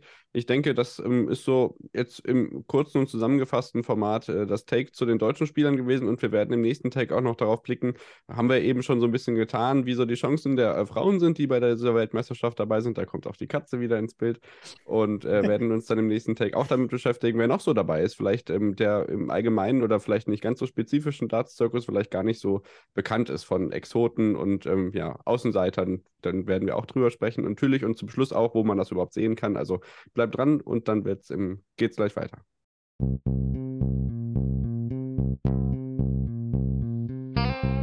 On the Pitch. Der Sportpodcast mit Benny und David. Da sind wir wieder zurück nach der Unterbrechung und melden uns wieder mit unserer PDC Darts WM Vorschau und dem dritten Take. Wir werden uns damit beschäftigen und das habt ihr beiden ja eben schon super getan, wie es mit den Frauen bei dieser Weltmeisterschaft aussieht, Kevin. Und da kannst du vielleicht einfach nochmal kurz zusammenfassen, wer ist dabei und wie stehen die Chancen. Wir haben das erste Mal drei Frauen mit dabei. Ähm, wir haben Lisa Ashton dabei, die ihre vierte WM spielen wird, was davor auch noch keine Dame geschafft hat. Äh, wir haben die erst 18-jährige Bo Greaves dabei. Ich glaube, zwischen Ashton und Greaves liegen 34 Jahre Altersunterschied. Ist halt auch schön, was diese WM da zu bieten hat. Und wir haben Fallon Sherrock dabei. Und äh, bei Sherrock, äh, ja, gab es entsprechend viele Diskussionen auch in den sozialen Medien. Vielleicht kommen wir da gleich dazu. Erst mhm. versuche ich deine Frage zu beantworten. Ähm, ich muss einmal kurz schauen. Genau, Lisa Ashton spielt gegen Ryan Meikle in der ersten Runde. Das ist ein Los, mit dem sie, glaube ich, gut leben kann. Das Ding ist allerdings, dass Lisa Ashton äh, auf der WM-Bühne noch nie ein Spiel gewonnen hat. Und ich glaube, seitdem sie in ihrem ersten Spiel den ersten Satz gewonnen hat, auch keinen Satz mehr gewonnen hat, war ein unfassbarer Satz damals. 107 im Schnitt gespielt ja. und danach halt nicht mehr. Sie hat dieses Jahr auch beim Grand Slam ein paar Momente gehabt, wo ich dachte, ah, das kann sie spielen. Und wenn sie dann einmal drin ist, ähm, aber hat nicht zu, zu mehr gereicht. Und da ist natürlich auch bei mir der Zweifel da, wie weit kann es sie tragen, weil sie eben auf der Bühne, also weil sie nicht die Bühnenspielerin ist, um es so zu sagen. Mhm. Ja. Und ansonsten, ich, ich gehe es halt einmal durch und dann äh, bin ich mal gespannt, welche Meinung du hast, Benny. Oder sollen wir direkt über Ashton sprechen? Mir ist das... Ja, dann, dann, dann fangen wir mit Lisa Ashton an, Benny. Ja. Dann darfst du gerne ergänzen. Mhm. Machen wir so. Ja, also, äh, ja. bitte? Na, alles gut. Zu Ashton habe ich, glaube ich, alles gesagt. Ja. Gleich fällt der Barney-Name ja wieder, Benny. Ja, genau. Also zu ihm müssen wir, glaube ich, nicht mehr viel sagen. Das haben wir schon eben thematisiert. Aber ähm, ja, Lisa Ashton das wirkt ja seitdem äh, es die äh, World, äh, World Series Tour, sage ich schon, äh, die Women's Series Tour äh, gibt, äh, ja fast schon ein Abonnement ge gewesen zu sein seitdem für sie. Ähm, das war eigentlich der direkte Weg für sie in den Ellie Pelli. so selbstverständlich wie das Abend in der Kirche eigentlich praktisch. Und jetzt kommt da tatsächlich Konkurrenz. Ähm, eben mit Bo Greaves. und man sieht auch, dass Lisa Ashton in diesem Jahr, ähm, zumindest war das mein Eindruck, ähm, nicht mal den Standard in der Breite gespielt hat, den sie äh, zum Beispiel auch im letzten Jahr noch äh, zeigen konnte, auch auf der Women's Series. Mhm. Ähm, auf der Bühne genau das Problem, das zieht sich durch. Ähm, da ist es einfach generell leider bei den Damen noch äh, die fehlende Konstanz, äh, die einen Unterschied macht. Äh, dass eine Frau auch einen Satz von 100 äh, spielen kann, das, davon geht man auf jeden Fall aus. Hat man ja auch schon gesehen, aber das sind dann eben auch nur allerhöchstens fünf Lecks. Ähm, und ja, Lisa Ashton wird dann wahrscheinlich auch in Runde 1 gegen Ryan Meikle rausgehen, der tatsächlich ja, nachdem er ja vor der letzten Weltmeisterschaft ja, um seine Tourkarte bangen musste und dann mit dem Sieg gegen den deutschen Fabian Schmutzler wiederum äh, alles klar gemacht hat, äh, ein solides Jahr hinter sich gebracht hat. Ich glaube, auf dem Weg ist in die Top 50 auf jeden Fall. Und ich glaube, Lisa Ashton wird sich einen Satz holen. Ähm, Ob es für mehr reicht, glaube ich nicht. Aber der Sieger würde dann halt auf Van Barneveld treffen. Also, genau. Äh, ja, genau. Ne, das ist ja. halt dann die nächste Runde und ich glaube, spätestens dann ist für beide Schluss. Richtig. Also, ja. dass Barney sich nochmal, so wie das damals war bei seinem vermeintlich letzten Auftritt gegen Darren Young. Darren Young. Mhm. Ich war da. Ich habe erlebt, ah, ja. wie der Presseraum danach, wie still es dort war. Das war sehr seltsam. Das war ganz komisch. Ähm, Genau, äh, äh, also ich glaube aber nicht, dass ihm das nochmal passiert. Mhm. Ähm, und äh, da, also Lisa Ashton hätte auch nicht den Vorteil, dass sie das Publikum komplett hinter sich hätte. Also ich glaube mhm. nicht, dass Barney, wenn er gegen eine Frau spielt, ähm, äh, Buchrufe und Pfiffe von der ganzen Halle kriegt. Das ja. glaube ich nicht. Ja, ich auch nicht. Stattdessen the, the Strange Guy from Germany that we don't know. Das könnte mhm. natürlich äh, bei Gabriel Clemens kann das passieren. Da wären wir dann ja direkt bei Bo Greaves. Überleitung. Dann darfst du gerne weitermachen. Ach, Bo Greaves, ja, was sie dieses Was nur nicht Jahr, genannt worden ist, haben wir eben ja, schon mal drüber gesprochen. Was sie dieses Jahr abgerissen hat, ist natürlich fantastisch und da kann man dann, sie ist ja auch schon Weltmeisterin geworden mhm. bei der WDF und hat da ja auch schon auf der Bühne ein WM-Finale gespielt mit einem 92er Schnitt. Ähm, und das ist so ungefähr die Liga, die es denke ich, auch brauchen wird und äh, hat ja auch dieses Jahr bei der Women's Series äh, ein Spiel dabei gehabt, 108, genau dann in dem Moment, als sie es gebraucht hat. Also wo ich schon auch glaube, wenn die Druck kriegt, dann kann die schon. Also mhm. ich glaube, dass Willie O'Connor ein richtiges Problem haben wird, weil er er kann das üben, wie er will. Ähm, er wird sich nicht damit abfinden können, eine Stunde lang äh, äh ja richtig Haue vom Publikum zu bekommen. Und dann wird es Momente geben, wo er sich mit dem Publikum anlegt und dann wird ihm das Publikum noch mehr zurückgeben. Und ähm, wenn, da geht es halt dann auch darum, wie geht Greaves damit um. Mhm. Auch damit muss sie sich beschäftigen, ähm, weil das hat sie so noch nicht erlebt. Das WDF-Publikum ist ein anderes und da haben halt auch nur Damen gegen Damen gespielt. Und äh, das sind die beiden interessanten Faktoren. Wie, na, wie kann O'Connor damit leben? Ich glaube, das wird echt schwierig. Und dann aber die viel interessantere Frage, wie kann Greaves damit umgehen? Ja. Und wenn sie das halbwegs handeln kann, äh, dann sehe ich hier äh, durchaus äh, die, die, ja, die, die zweite Frau, die es schafft, gegen einen Mann zu gewinnen. Ja, äh, sehe seh ich ähnlich. Äh, dann kann man ja auch auf die nackten Zahlen gucken. Ich meine, über die äh, Women's Series Turniere in diesem Jahr hat sie durchschnittlich einen 85er Average mhm. gespielt. Und wie gesagt, ähm, wie schon vorhin angesprochen, ähm, das war in größten Teilen eben ohne Gegenwehr in Anführungszeichen. Äh, wie das dann ist, wenn sie tatsächlich äh, ja, einen Spieler äh, sich gegenüberstehen hat, der dann eben auch seine 93 Punkte im Schnitt spielen kann, äh, was eben bei Willie O'Connor der Fall sein kann.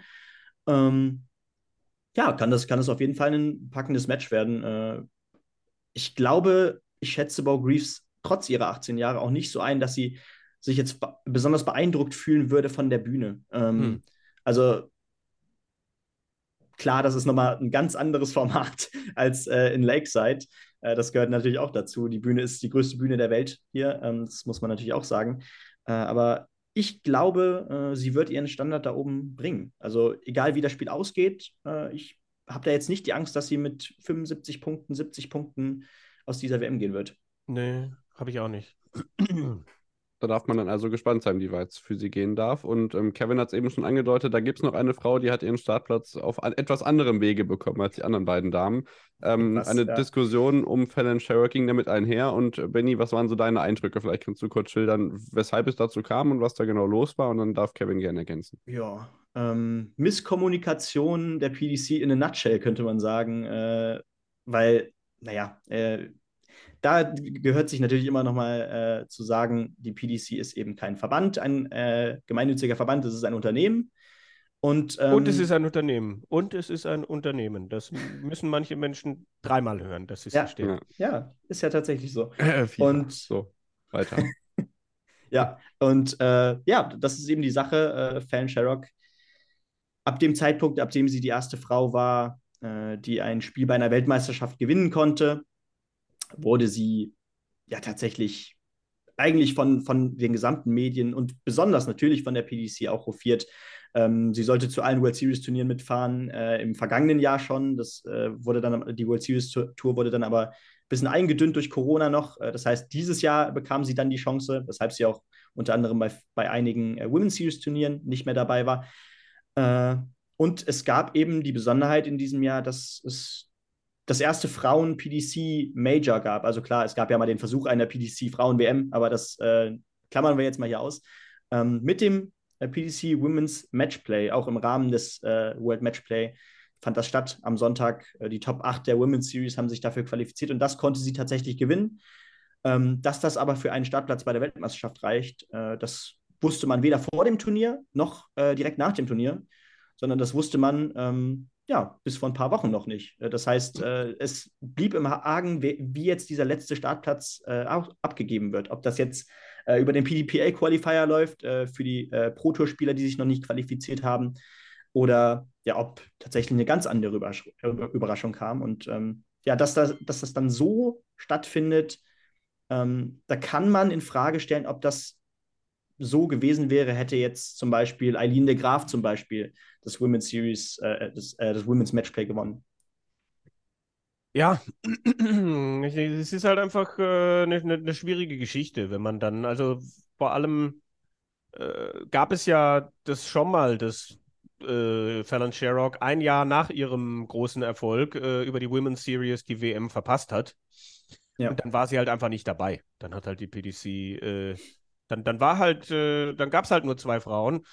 Und dieses Jahr hat die PDC lange ein riesiges Geheimnis um diesen allerletzten internationalen Qualifier gemacht. Und ich war einer derjenigen, der gesagt hat, das wird schon äh, entweder Fallon Sherrock sein. Ich hätte mir aber auch vorstellen können, dass wenn Bo Greaves äh, es nicht schafft und Dritte wird der Women's Series, dass man hm. einen Weg findet, sie einzuladen. Aber Sherrock ist schon eine besondere Stellung, die sie hat, vor allem wenn man auch sieht, äh, wie wichtig diese WM ist, ne? auch ähm, wie die PDC das macht. Ich merke es ja selber, wenn ich dem WDR, wenn ich anderen Anstalten was verkaufen will. Das geht während des Jahres nicht. Das geht höchstens mit Lokalbezug. Wir haben da ein Turnier bei euch im Sendegebiet oder es geht halt bei der WM. Hm. Weil diese WM einfach in Deutschland so gut funktioniert, über zwei Millionen gucken dass sie sich das WM-Finale an, obwohl wir keinen Deutschen dabei haben. Es liegt gut zwischen den Jahren, ähm, weil da sportlich, ich habe es vorhin gesagt, wenig anderes ist und so weiter. Und jetzt auch gerade mit Katar, wo dann ich auch sage, ja, jetzt kommt bald die richtige WM, so nach dem Motto. Ne? Also, äh, und es gibt eben Leute, die gucken nur einmal im Jahr. Nicht nur in Deutschland, auch auf der Welt. Und ja. Fallon Sherrock war damals in der New York Times mit ihrer Geschichte. Der Dartsport hat durch sie ähm, Türen geöffnet, mhm. die vorher fest verschlossen waren, dass eine Dame gegen einen Mann in einem Sport spielt und auch gewinnt. Und diese Geschichte ist anscheinend so groß, dass die PDC gesagt hat, wir suchen einen Weg, sie einzuladen. Und dieses Jahr gab es jetzt wohl einen, äh, wo man halt sagen konnte, ach ja, übrigens, der Sieger des Women's World Matchplay wird auch in Zukunft immerhin einen WM-Startplatz äh, bekommen. Aber ja. die Art und Weise natürlich. Man kann sich die Frage stellen, und das ist so das Twitter-Argument, das ich am meisten auch verstehe. Ähm, wäre das denn genau so ausgegangen, das Women's World Matchplay, wenn man vorher gewusst hätte, dass hier ein WM-Startplatz ausgespielt wird? Mhm. Absolut. Ja. Und das sind so Geschichten, wo ich mich dann durchaus, also ich finde es auch nicht gut. Ich bin durchaus auch jemand, der sagt, ähm, Ihr habt äh, bei den europäischen Qualifiern einen Platz geklaut, weil der Platz fehlt am Ende. Es gab einen europäischen internationalen Quali-Platz weniger. Und ähm, da die Art und Weise gefällt mir überhaupt nicht und sie hat sich sportlich nicht qualifiziert. Aber auf der anderen Seite, ja, wir haben auch einen Inder dabei, wir haben einen Chinesen dabei und so weiter. Also mhm. wir wissen, was der PDC wichtig ist, ne? aber man hätte es halt anders kommunizieren sollen und ja, da ist man halt im Juli noch davon ausgegangen, dass Fallon Sherrock schon über die Women's Series zur WM kommen wird. Ja. Ja. Dann haben wir, glaube ich, noch zwei Themen auf unserer Liste. Das eine. Ja, wir müssen noch über ihre Chancen sprechen, glaube ich. Ah, äh, ach so, das natürlich. mein Fehler. Also. Ihre Chancen. Ja. Ihre Chancen. Sie ist ja dabei. Wahrscheinlich war ich einfach noch auf dem Stand, dass ich gar nicht wusste, dass es so weit kommt, dass sie dabei sein wird. das ist natürlich der Grund, aber bitte. Ja. Also, ähm, um hier einfach mal zu starten. Äh, Farron Sherrock trifft ja in Runde 1 auf Ricky Evans, ähm, der erstmal von Grund auf äh, selbst eigentlich ein Publikumsliebling ist und äh, dann das Gefühl zu bekommen, gerade im Alexandra Palace, dass er, der ja gerne mal ein paar Faxen auf der Bühne macht oder zu YMCA ein bisschen äh, seine, ja, seine Hüfte schwingen lässt, ähm, ja, kann das in dem Moment tatsächlich so sein, dass er in diesem Spiel, oder es wird so sein, dass er in diesem Spiel definitiv nicht der Publikumsliebling sein wird, was etwas komisch für ihn sein könnte. Äh, also ich sehe da auf jeden Fall die Chance eines Upset. Mhm. Äh, Ob es jetzt ein Upset ist, das äh, wäre es, glaube ich, nicht. Äh, das kann schon passieren. Ich meine, Ricky Evans war auch zumindest in weiten Teilen äh, ja nicht, nicht unbedingt äh, immer im, im, in, in, den Schlagzeilen, sage ich mal. Ähm, in der nächsten Runde würde äh, auf jeden Fall der Sieger oder die Siegerin auf Joe Cullen treffen. Da wäre dann aber, ich glaube, auch da wäre für beide Schluss. Ja. Ich kann mich noch erinnern, wie Ricky Evans mal eine Zeit lang mit ähm, Baby Shark eingelaufen mm. ist. Und äh, das war wirklich, ich habe das bei einem Turnier mal erlebt, alle hatten diesen scheiß Ohrwurm. Alle. Ne, du bist da unten im Pressebereich und dann läuft einer der Schiedsrichter vorbei und singt Mami Shark. Und du stehst da und denkst so, okay, äh, lass uns darüber reden, lass uns einen Sinnkreis bilden. Nein, aber Ricky Evans, der wird natürlich auch vielen in Erinnerung sein, daran, dass es einfach, viele reden ja bei Elmar Paul geredet, ja, bei Vincent van der Voort immer noch vom schnellsten Werfer ja. auf dem Planeten Erde. Aber ich glaube, Ricky Evans ist definitiv der schnellste. Da gab es ja mal eine 180 in 2,14 Sekunden oder sowas. Handgestoppt oder so. Ähm, also normalerweise sollte Evans das schaffen, aber da gibt es natürlich genug andere Faktoren. Das Publikum wird eine Rolle spielen. Mhm. Auf der mhm. anderen Seite hat mir Sherrock dieses Jahr überhaupt nicht gefallen, auch bei ja. ihren TV-Auftritten. Aber du hast recht, wenn ich ihr äh, was zutraue, dann wäre es zumindest ein Sieg. Ähm, und es würde mich schon auch für sie freuen, um dann einfach auch das Jahr, was glaube ich auch nicht leicht war für sie. Sie hat ja dann auch ein Interview gegeben, wo sie über den Hass, den sie auf der Frauentour erfährt, gesprochen hat. Es wäre, glaube ich, ein versöhnlicher Abschluss auch für sie. Das stimmt. Genau. Ja, das, das gehört vielleicht auch immer noch dazu gesagt, mhm. dass äh, ja, man kann es ihr ja nicht vorwerfen, ähm, das, das steht immer außer Frage. Das heißt, äh, die Hass gegenüber der Person muss da natürlich absolut ausgeklammert werden. Das ist absolut richtig. Ähm, das ist, wenn dann bei der PDC zu entladen und damit sind wir, glaube ich, erstmal mit den Damen durch. Genau, unser nächstes Thema ist dann der Ukraine-Startplatz, den ja. man im Zweifel so nennen muss. Ähm, Kevin fängt schon an zu lachen, vielleicht überlasse ich dir dann gleich das Feld, weil äh, Benny die Frage aufgeschrieben hat, ähm, ist es eine geeignete Ergänzung oder purer Symbolismus? Für mich ist es äh, der Versuch, aus einem Krieg äh, auch noch Marketing zu ziehen. Also das ist es für mich, weil man kann sich natürlich hinstellen und sagen, ja, die Ukrainer haben nicht die Möglichkeit gehabt, auszureisen. Zumindest haben die ja auch keine Profisportler im Dartbereich. Sie haben ja eigentlich nichts im Dartbereich, das muss man ja dazu sagen. Sportlich, sportlich gesehen könnte dieser Spieler dann vielleicht auch in Konkurrenz treten zum schlechtesten Average der WM-Geschichte? Fragezeichen. Mhm. Der liegt irgendwo bei 53, glaube ich, um das einmal in den Raum geworfen zu haben. Äh, der hat 69 bei der Quali gespielt. Das ist aber ja hinter verschlossenen Türen gewesen. Aber wo war ich? Ja, das eine Argument ist gewesen, ähm, dass ja irgendwie die äh, Ukrainer nicht ausreisen konnten und da, dass man ja auch schlecht Leute einreisen lassen kann in die Ukraine. Ja, mhm. aber dann können wir doch mal überlegen, ob wir noch andere Bereiche auf diesem Planeten finden, die aktuell in einem Krieg stecken und ob wir da nicht auch irgendwie einen Qualifier. Wir könnten, was ist denn mit dem Syrien-Qualifier? Oder was ist denn mit dem, da kommen wir schnell zu dem Punkt, äh, den, den ich auch in Europa sehe.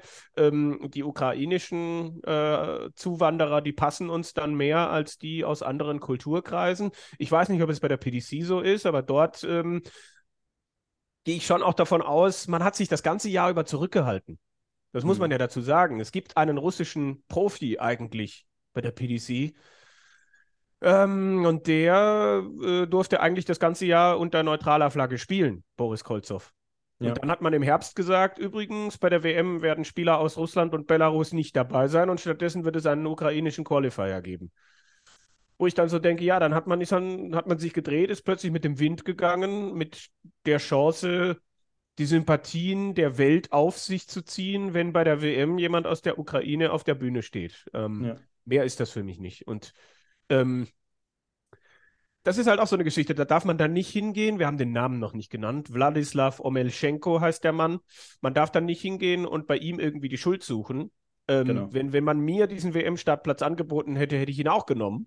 ähm, aber ob er sich damit einen Gefallen tut, da hochzugehen, und man kann ja schon auch bei solchen Spielern, die noch nie auf der Bühne gestanden haben, nicht erwarten, dass der 10, 15 Punkte auf seinen Quali-Average, das war sein Gesamt-Average an diesem Tag, ob der, dass der 10, 15 Punkte draufpackt, Hm. sondern du musst bei solchen Spielern eher davon ausgehen, dass 10, 15, 20 Punkte davon weggehen.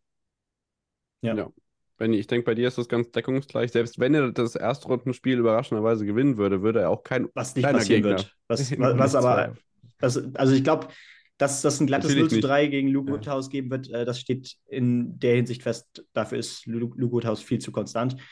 Ähm, nee, das, das Problem ist, äh, ja, ich glaube, es ist sehr durchschaubar alles. Äh, ich finde, also man, man sieht ja auch, wenn man auf die Darts-Infrastruktur, im äh, Darts-Infrastruktur, eigentlich ein schönes Wort, ähm, in, dem, in dem Land schaut. äh, ich meine, der, der einzige Name, der, der einem da mal, manchmal begegnet ist, ist Artem Rusik, hieß der, glaube ich, der immer auch mal bei WDF-Turnieren am Start war. Respekt, Ähm, habe ich nicht auf dem Schirm gehabt. Ja, tatsächlich äh, gab es da einen Podcast zu über ihn irgendwo auf, äh, in, in den Weiten des äh, YouTube, von, von YouTube, glaube ich.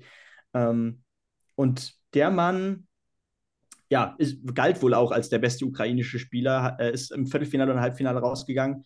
Und da stand es dann eigentlich schon für viele fest, dass das ähm, ja wahrscheinlich ein Debakel geben wird. Also sonst habe ich auch nichts hinzuzufügen. Gut, dann Dann, Ähm, ja, brennt euch noch was auf der Seele, sonst würde ich zu solchen Themen übergehen, dass ihr mir vielleicht noch, ja, ich denke mal, man kann es so zusammenfassen, nennt mir doch mal jeweils äh, zwei Außenseiter oder vielleicht könnt ihr auch, euch, euch auch auf zwei Außenseiter einigen, denen ihr entweder die Sensation zutraut oder die einfach nur so ein Paul Lim-Moment, wobei der natürlich auch nicht nur erfolglos unterwegs war, ähm, ja, die unter ferner Liefen agieren werden. Naja, also es ist halt immer die Frage, wie man jetzt Außenseiter sieht, weil ähm, es ist halt ein Name zum Beispiel, über den wir noch gar nicht gesprochen haben, wo wir uns beide, glaube ich, einig sind, dass der einen riesen Run hinlegen kann, nämlich der äh, 21-jährige Nordire Josh Rock, Hm. Der halt äh, dieses Jahr zu Beginn des Jahres die Tourkarte geholt hat und äh, unfassbare Darts gespielt hat, äh, beim Grand Slam of Darts äh, einen neuen Darter gegen Michael van Gerven geworfen hat und knapp verloren hat. Also, und der auch, glaube ich, nie, der auch nicht mit Angst auf diese Bühne gehen wird und ähm, wo man fast schon sagt, der trifft auf einen gesetzten Spiel, könnte in der zweiten Runde auf Callan Ritz treffen, der ja auch schon einen WM WM-Run gehabt hat Ja. wo man sich aber eigentlich hinstellt und sagt, äh, Ritz ist nicht der Favorit. Und das sagt, glaube ich, schon viel aus. Also Rock ist, glaube ich, schon ein Name, auf den wir uns äh, einigen können, was das betrifft. Ja, se- sehr sicher, absolut. Ähm, ich meine, das gehört ja auch zur Wahrheit dazu. Als äh, der junge Mann sich im Januar die Tourcard geholt hat, hatten den, glaube ich, weniger auf dem Schirm. Ähm, Ja. Es war eine so, eine so der Unbekannten Anfang des Jahres. Und ähm, das hat dann doch sehr schnell gefruchtet, äh, was da äh, abging auf der Bühne. Das war so eine der, der größten Überraschungen in diesem Jahr, würde ich auf jeden Fall sagen. Dazu natürlich auch unter anderem beim Grand Slam äh, die Gruppenphase überstanden, direkt bei seiner ersten Teilnahme. Ähm, die Jugendweltmeisterschaft gewonnen und die Development Tour förmlich demontiert eigentlich. Ähm, und das im Finale, glaube ich, sogar, das Finale der äh, European, Champ der European Championship, der äh, Youth Championship äh, findet dann ja immer im Rahmen äh, der Players Championship Finals am letzten Tag statt. Und da hat er tatsächlich seinen Gegner auch mit dem 105er Average äh, ja, rausgenommen. Zerlegt, ja, ja. Das war wirklich, ja, zer- zerlegt ist das richtige Wort. Und ähm, natürlich kann man sagen, der Mann stand noch nicht in einem äh, Major-Viertelfinale. Aber eigentlich ist das ja wirklich nur eine Frage der Zeit. ja. Also Josh Rock ist definitiv für uns beide ein Kandidat und das ist, ja, also ob es dann noch eine Überraschung ist, aber natürlich muss er dann diese, diese späteren Runden auch erstmal spielen. Und Set-Modus hat er halt dieses Jahr auch noch nicht gespielt, soweit mhm. ich das weiß. Also von daher, aber ja, was fällt einem? Ich habe vorhin Sebastian Bialecki genannt, den jungen Polen, wo ich glaube, dass der äh, weit gehen kann. Mhm. Äh, ich bin auch mit ein bisschen der persönlichen Brille auch der Meinung, äh, dass äh, Roby John Rodriguez, der Österreicher, inzwischen erwachsen genug ist, um äh, auch in der zweiten Runde Dimitri Vandenberg aus dem Weg zu räumen und dann äh, mal zu schauen, was bei ihm so geht. Also Roby ist für mich schon jemand, dem ich auch einen Run zutraue. Ansonsten weiß ich gar nicht, hast du noch ein paar? Ansonsten kann man natürlich noch mal über ein paar bunte Vögel reden, aber mhm. ähm, Werf ja. mal ein paar Namen in den Ring. Ja, also erstmal vielleicht noch, also ja. Außenseiter ist auch so ein, so ein schwieriger Begriff, ja. weil. Ja, es rückt ja alles enger zu, zusammen, Richtig. immer enger. Ja. ja. Also einerseits kannst du davon ausgehen, ähm, klar, natürlich musst du die Top 4 immer als Favoriten einschätzen, aber ist alles fernab davon ein Außenseiter? Also ich würde zum Beispiel Spieler, die schon in einem WM-Halbfinale standen, würde ich nicht mehr als Außenseiter bezeichnen. So ein Nathan Espinel, der in diesem Jahr auch zweimal in einem Major-Finale stand, hat bestimmt auch seine Chancen. Äh, Noppert, Noppert hat äh, auch ansteigendes Niveau immer noch nach seinem Erfolg äh, bei den UK Open Anfang des Jahres. Ähm, Cross, Fragezeichen. Cross, Fragezeichen, genau. Ähm, da war ja weder ein European Tour-Titel noch ein Major-Titel in diesem Jahr dabei. Darunter, glaube ich, unter den Erfolgen. Abwarten, würde ich sagen. Äh, würde ich aber momentan tatsächlich nicht nennen. Äh, sind doch alles keine Außenseiter. Ja, also, genau. Ja, okay, genau, dann sind keine Außenseiter. Das macht es nicht einfacher. Dann, dann, hätte ich vielleicht eher unbekanntere Namen nennen sollen. Weil, weil, weil, weil, wenn ich jetzt sehe, wer hier unter den Ungesetzten ist, dann fällt halt ein Name auf, der jedes Jahr irgendwie auffällt, wo man sich fragt, warum ist der eigentlich unter den Ungesetzten? Äh, Adrian Lewis. Mhm. Fällt für mich halt auf. Und klar, gerade wenn ich sehe, dass der in der zweiten Runde auf Damon Hatter treffen könnte, den Australier, der im TV große Probleme hat, ja. äh, sehe ich eigentlich äh, Lewis fast schon in der dritten Runde. Und auf welchen Joe Cullen wir da dann treffen, weil der zeigt auch verschiedene Gesichter. Also vielleicht ist das die Wiedergeburt, die Lewis-Fans werden sich schon die Hände reiben. Vielleicht ist das die Wiedergeburt des Adrian Lewis, gerade auf, einfach aufgrund dieser Auslosung, äh, wo ich glaube, dass er auch davon profitieren könnte, dass Gegner nicht ihr A-Game hm. spielen. Ja, absolut. Also Lewis gegen Hatter ist tatsächlich in der Hinsicht ein spannendes Spiel, weil ähm, naja, sich an der Form von Lewis jetzt in diesem Jahr eigentlich nichts Drastisches geändert hat. Äh, Damon Hatter aber auf den kleinen Bühnen zumindest und auf der Pro Tour aber ordentlich zugelegt hat. Das gehört ja auch dazu. Hat sich zudem äh, ja auch ein TV-Turnier mit Simon Whitlock sichern können, mit dem World Cup of Darts, mit dem Doppelturnier. Ähm, auch ein European Tour Turnier gewinnen können, äh, dass der Mann auch gefährlich sein kann. Äh, ich glaube, das werden wir beide nicht oder wir alle drei ja. nicht bezweifeln. Ähm, dann ist es tatsächlich die Frage, ob er es endlich auf die große, große Bühne bekommt. Aber das Spiel kann tatsächlich in beide Richtungen gehen. Beide Namen sind auf jeden Fall interessant, um sie mal zu nennen, finde ich. Ja, und dann hast du vielleicht noch ein, zwei andere, wo du denkst, ja, vielleicht kriegen die bei dieser WM richtig Flügel wo, wenn man gerade auf die jungen Leute guckt, wir haben über Josh Rock gesprochen, dann möchte ich zumindest noch Keen Barry nennen, den mhm. jungen Iren, der dieses Jahr auch schon ein TV-Halbfinale gespielt hat. Ähm, und mit Kim Heibrechts, äh, wenn er Grant Sampson schlägt, den Afrikaner, ähm, den Südafrikaner, der es dieses Jahr geschafft hat, den Devin Peterson Qualifier zu gewinnen, also der Qualifier, bei dem sich eigentlich immer Devin Peterson durchgesetzt hat, bin ich auf Grant Sampson, bin ich sehr gespannt, aber glaube halt, dass Keen Barry wenn der mal ins Rollen kommt, dann kann der sowohl Kim Halbrecht schlagen als auch Peter Wright. Mhm. Zumindest den Wright in der aktuellen Verfassung. Also Barry ist auch so jemand, über den ich gerade noch beim Lesen gestolpert bin. Mhm. Ich finde auch. Kommen jetzt die Exoten? Nein. Okay, du. Ja, äh, sofort, aber ähm, den Namen, den, also so weit wird es nicht für ihn gehen, aber äh, für den Achtungserfolg ist er, glaube ich, gut genug. Äh, Ryan Joyce, mhm. wo ich mir auch gerade jetzt gegen Ende, ich glaube, das, das war ja auch eine generelle Frage in der Darts-Bubble, ähm, wie kann der Typ eigentlich nicht gesetzt sein für Runde 2? Ähm, oder nee, nee, nee, andere, andere Frage. Wie, wie kann der Typ nicht äh, über die Pro Tour reingekommen sein? Weil genau. er, er, kommt eigentlich auf der Pro Tour immer ähm, ja, sehr konstant rüber und bringt da auch regelmäßig sein Niveau und ist dann auch doch sehr konsequent durchmarschiert durch den PTPA-Qualifier. Ähm, davor Hat auch. Matchstarts überlebt gegen Rusty Jake Rodriguez, aber ja. Okay, das, das hatte ich gar nicht auf dem Schirm. Okay. Aber, ich saß ja. davor und habe war kurz Zittert. davor, den Laptop zu werfen. Ja. Naja, aber ich würde sagen, David, äh, ich würde sagen, äh, wir gehen einfach nochmal ganz kurz auf die bunten Hunde in Anführungszeichen Ja, unbedingt. ein, oder? Unbedingt. Ähm, Gib so- mir Namen, die ich noch nicht kenne. Genau, wir Äh, werfen einfach mal ein paar in, in den Ring und äh, Kevin, du kannst ja gerne mal ja, deine Meinung dazu sagen. Also, ein Name, über den ich mich beim PDBA Qualifier riesig gefreut habe, ist natürlich Richie Burnett. Und den Ja. Mann muss man, glaube ich, ansprechen. Richie Burnett nach neun Jahren wieder zurück bei einer WM. Weltmeister von 1995, äh, damals gesperrt worden wegen Doping. Das kann man, denke ich, auch mal sagen, wo es Leute gibt auf Facebook. Äh, Habe ich letztens einen Kommentar gelesen, der sollte eigentlich für immer gesperrt sein. Aber ich habe gehört, dass es so manche Dartspieler gibt, ihr Umgang mit Alkohol. Also ich finde halt einfach, da darf man jetzt nicht den, den Stab über jemanden brechen, der irgendwie mal, ich glaube, es war Kokain. Ich, ich bin mir nicht ganz sicher. Aber diese Geschichte gibt es. Aber es ist eine tolle Geschichte, dass der sich seine Spielberechtigung zurückgeholt hat. Der Mann ist Mitte 50 und hat sich halt durch diesen letzten WM-Qualifier durchgekämpft. Und er hat natürlich die Erfahrung, da oben auf der Bühne äh, mit Sicherheit den ein oder anderen Moment für sich zu kreieren. Also den hatte man nicht unbedingt auf der Rechnung. Absolut. Und ist ja auch ein Erscheinungsbild auf der Bühne, äh, gerade weil er doch einen, ja, äh, unkonven hat, einen, einen sehr besonderen Wurf hat, beziehungsweise äh, er hat, ja auch mit Datitis zu kämpfen und kickt dann immer ähm, meistens mit dem letzten Dart dann äh, sein Bein nach hinten. Äh, sieht sehr unterhaltsam aus. Äh, kann man sich auf jeden Fall mal bei YouTube anschauen. Oder dann eben natürlich bei der Bei der Weltmeisterschaft. Darts-WM.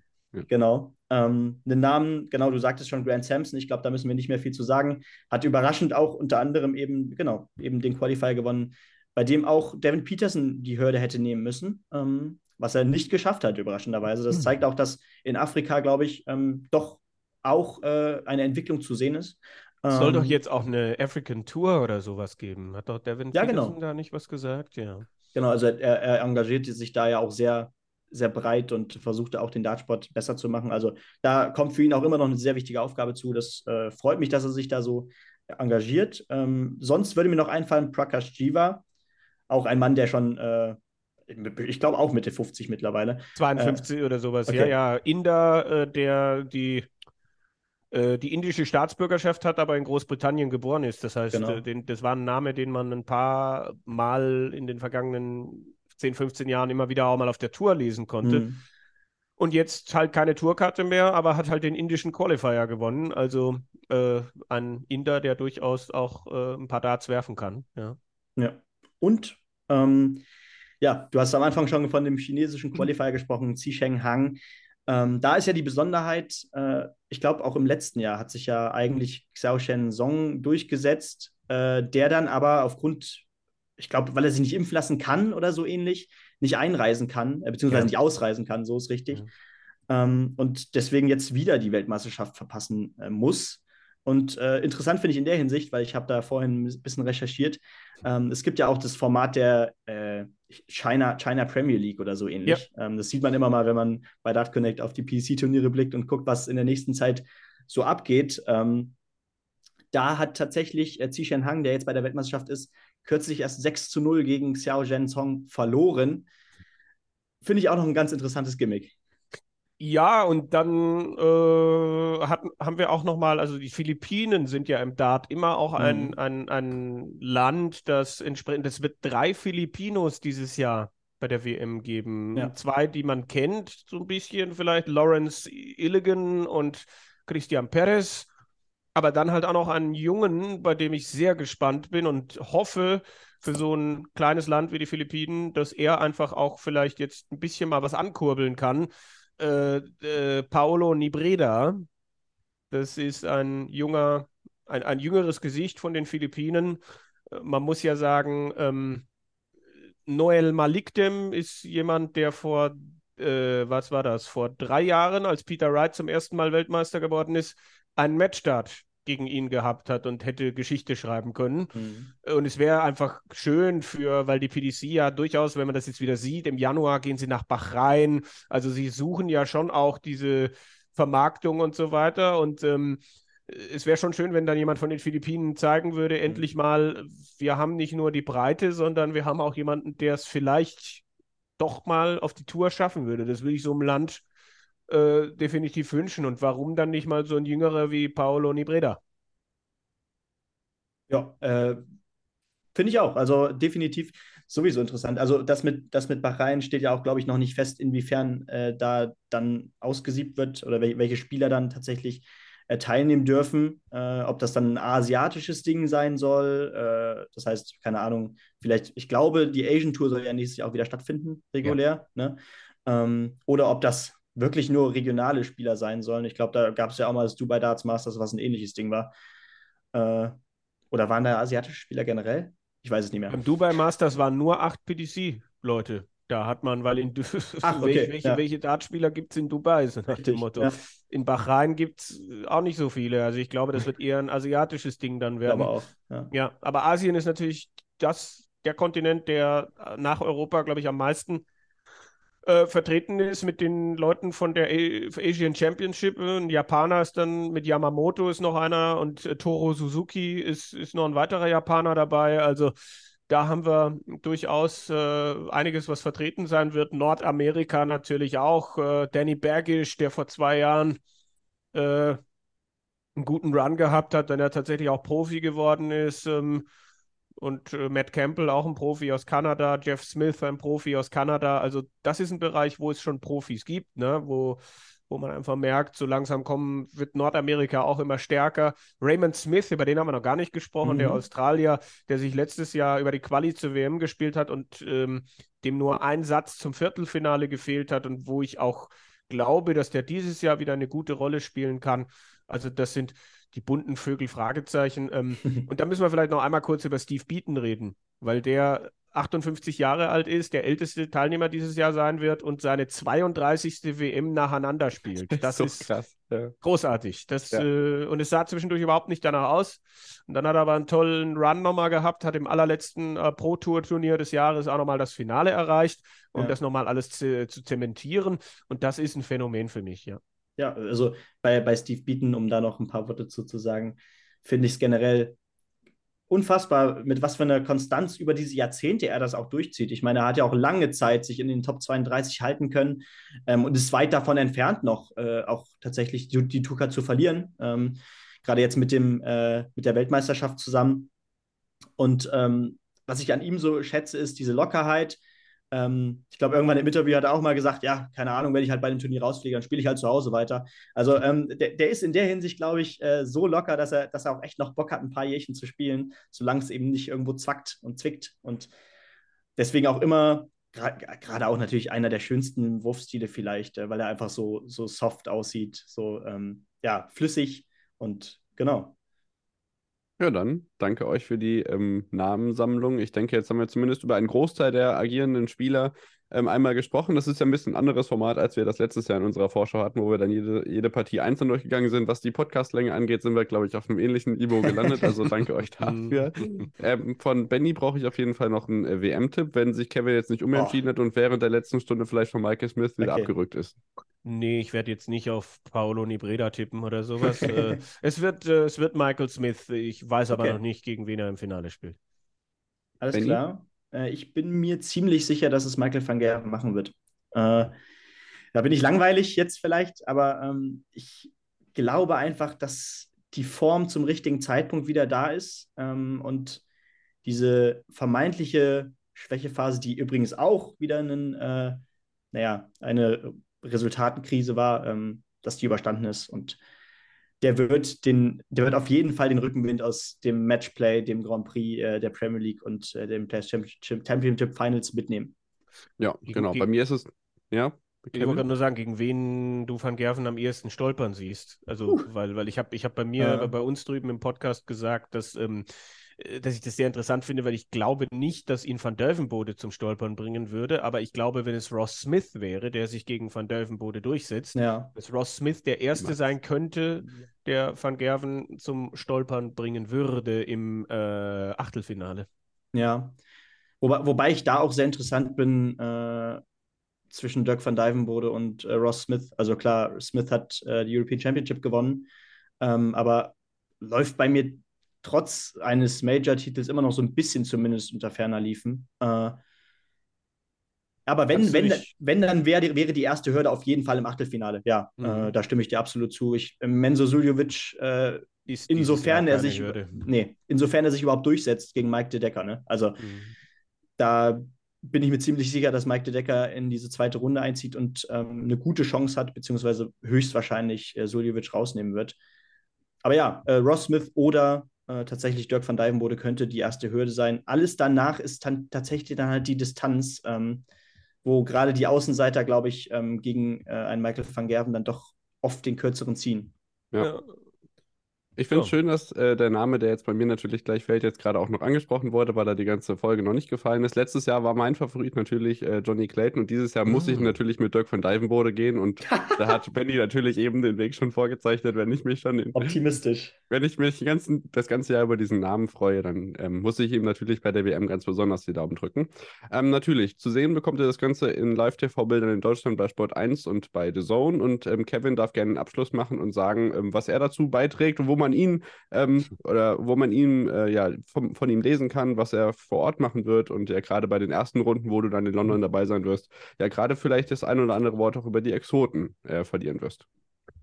Ja, also natürlich äh, fliege ich auf jeden Fall grundsätzlich mit einem Kollegen von Daten.de dahin, mit äh, Patrick Exner in der gewohnten Besetzung. Und wie gesagt, zum ersten Mal seit drei Jahren sind wir wieder vor Ort, was natürlich einfach toll ist, einfach die, generell die, das, zu spüren, die Atmosphäre, das alles mitzunehmen. Wir werden auf Daten.de äh, Interviews führen und mit Sicherheit das ein oder andere äh, behind the scenes irgendwie mal ein bisschen zu zeigen, wie, wie läuft das im Ellipelli. Das Foto mit den Bierpreisen kommt auch immer ganz gut an, so nach dem Motto. äh, also Daten.de ist, ist der Hauptfokus, aber natürlich ähm, äh, refinanziere ich mir das Ganze dann halt auch nochmal über, über ein paar andere Wege. Also man wird mich äh, diese Woche auch schon bei 1 Live ähm, zu hören bekommen in NRW, bei, bei WDR 5 es wird am kommenden Sonntag äh, von mir etwas eben zu dieser Fallon Sherrock-Thematik äh, beim Deutschlandfunk geben. Ähm, das sind so die Sachen, die bislang schon feststehen. Und da kann während der WM immer noch mal was dazukommen. Also es gibt, äh, ne, mit dem RBB stehe ich äh, auch in Kontakt und bei der Sportschau, sportschau.de habe ich quasi nach Weihnachten immer so ein bisschen Bereitschaft, ähm, wenn da was aufploppt. Ähm, äh, sogar der ORF äh, ist, ist ein Bereich Österreich, wo ich zumindest den ein oder anderen O-Ton von österreichischen Spielern immer auch zuliefere.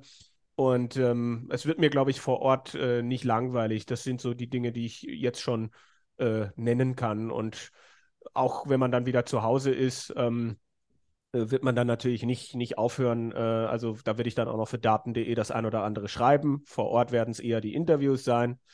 Ähm, wir haben uns dieses Jahr aber auch vorgenommen, äh, ein bisschen mehr auf uns und auf unsere Kondition und unsere Substanz zu achten, weil man muss sich das schon mal, ne? Es ist, wird viele Tage geben, wo du, wenn du alles mitnehmen willst, halt mittags um 12 hinkommst und abends um 12 rausgehst. Und äh, da haben wir dann in den vergangenen Jahren schon auch die Erfahrung gemacht, dass das sehr anstrengend ist, dass ich mich dann auch am letzten Abend erwischt habe, wie ich dann bei ein, zwei Spielen eher auf dem Zaun gelehnt habe und äh, nicht geschlafen habe, natürlich nicht, aber schon gemerkt habe, puh, also ich habe nichts dagegen, morgen nach Hause zu fliegen, so nach dem Motto. Und da wollen wir, wollen wir schon auch die ein oder andere Nachmittagssession uns aussuchen, wo wir sagen, Mensch, da kann man doch mal was anderes machen oder nicht direkt zum ersten Spiel dahin gehen. Das sind so die Dinge, wo man aus den vergangenen Jahren lernen kann. Zum Abschluss vielleicht noch für mich ist es ein kleines äh, Jubiläum. Für mich wird es die fünfte Weltmeisterschaft sein, bei der ich äh, vor Ort bin und äh, ja, einfach die, die Atmosphäre habe ich angesprochen, aber auch ähm, wenn man da im Presseraum ist. Den TV-Experten ist es völlig wurscht, dass die TV-Experten sind. Das würdest du in Deutschland nicht erleben, dass die dann bei dir mit im Presseraum sitzen. Das gibt es aber halt einfach in, in London. Da sitzt dann ein Wayne Mardell, ein John Part, all diese Leute aus dem englischen Fernsehen und man kommt ins Gespräch und das ist total schön. Das ist äh, schon, eine, schon eine gewisse Gemeinschaft, die sich da bilden kann und darauf äh, freue ich mich auch. Ähm, ich bin mir nicht sicher. Ich glaube, unser Kollege Tom Kirsten ist für The Zone auch vor Ort, oder? ja, der ist, der ist äh, durchaus äh, am Anfang, oder ich weiß gar nicht, ist er vor Weihnachten, also er wird auf jeden Fall vor Weihnachten auch da sein. Äh, Jana Wosnica wird für Sport 1 auch vor Weihnachten schon da sein, soweit ich das weiß. Ich glaube, ich dachte, sie kommt alleine vor Weihnachten und dann ist Max nach Weihnachten mhm. mit dabei. Also Ähm, der Kollege Lutz Wöckener von der Welt wird äh, nach dem Ende der falschen WM wird, wird, wird er noch ein paar Tage auch in London sein, das weiß ich. Also du, man begegnet auch immer wieder Deutschen Journalisten, die dann mehr oder weniger Bescheid wissen äh, und versucht dann natürlich auch zu helfen, wo man kann. Also ohne jetzt, na, also äh, äh, äh, gerade das gibt, es gibt Bereiche, Medien, ohne da jetzt, ein, man muss ja hier niemanden auf, auf äh, die, die Gossip-List setzen oder so, aber es gibt äh, natürlich Medien, die dann da jemanden hinschicken und die Person weiß dann nicht so viel über den Dartsport. Und bevor dann irgendwie etwas gefragt wird, wie äh, ist ihr dicker Bauch irgendwie ein Vorteil bei diesem Sport oder sowas, ähm, versucht man halt vorher nochmal das Gespräch zu suchen und irgendwie den Leuten entweder die Faszination des Sports näher zu bringen oder man wird halt gefragt, weil gehört wird, dass wir Deutsch sprechen und äh, äh, wir halt dann, man dann schnell merkt, dass wir relativ tief drin sind in der, in der Materie. Aber das ist schon interessant natürlich, dass dann, also ich glaube, bei Gabriel Clemens, kommt dann extra, wenn der spielt, war das zumindest in den letzten Jahren so, kommt dann jemand von einer lokalen Zeitung, der dann mhm. extra dafür nach London fliegt und äh, ist dann halt lustig, wenn der bei der Pressekonferenz versucht, mit Gabriel Clemens darüber zu reden, wie enttäuscht bist du äh, bei, über deine Niederlage und äh, Clemens halt einfach sagt, ich, ich bin nicht enttäuscht und du merkst halt, der Reporter braucht was für seine Story, aber äh, es geht halt nicht, weil mit Gabriel Clemens äh, da braucht es schon eine heftige Niederlage, um dem mal irgendwie ganz große Enttäuschung oder Emotionen zu entlocken. Und das sind auch so die kleinen Geschichten, die du bei dieser WM dann erlebst. Verzweifelte Journalisten, die nach einer Story suchen, aber sie halt von Gabriel Clemens nicht bekommen. Also, falls das zufälligerweise äh, Walter Costa von der Saarbrücker Zeitung, der nicht zuletzt durch Formel-1-Pressekonferenzen legendär geworden ist, sein sollte, dann gibst du nochmal Bescheid. Aber ich glaube, der gute Herr ist schon im Ruhestand. Aber darüber es können wir dann noch. Es ist die Zeitung. Es ist genau ja, die natürlich. Zeitung. Aber äh, ich weiß, mir ist der Name nicht im Kopf. Und wie gesagt, das wäre jetzt, glaube ich, auch unfair, wenn man den hier nennen würde. Aber äh, das, äh, das ist mir in Erinnerung geblieben. Die PK nach einer Niederlage von Clemens und äh, ja, er, er bohrte da minutenlang, ja, wie fühlst du dich denn jetzt und wie enttäuscht bist du denn jetzt und wie weh tut das denn jetzt? Und äh, Gaga ja. war halt völlig entspannt. Ja. Guter alte Gefühlsjournalismus. Ja, ja. Das, sind auch, das ist auch immer die, die, die Engländer, äh, die immer die PK anfangen dürfen. Ähm, Online-Darts, der Kollege Phil Baas, mhm. der wandelt auch sehr im Sensationsjournalismus. Ja. Und die erste Frage, es ist immer ähm, äh, Martin, Manny, Money, congratulations. How are you feeling?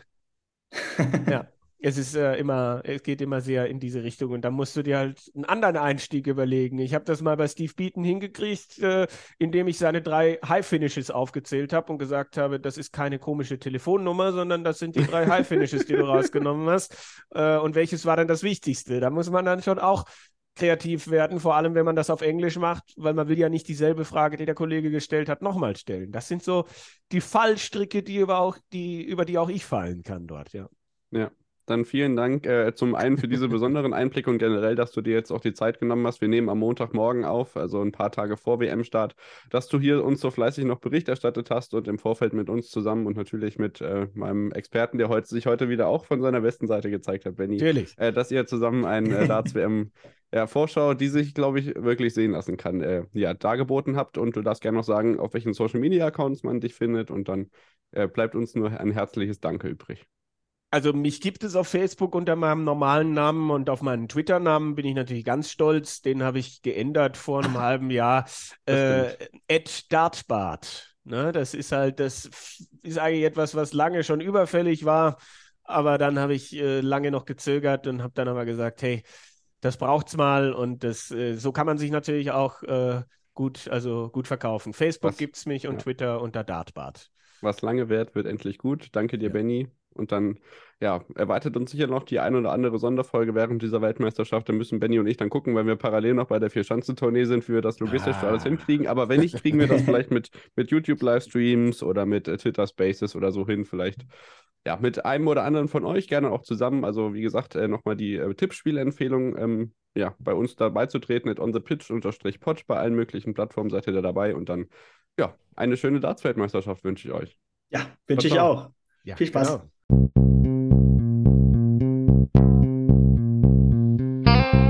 On the Pitch. Der Sportpodcast mit Benny und David.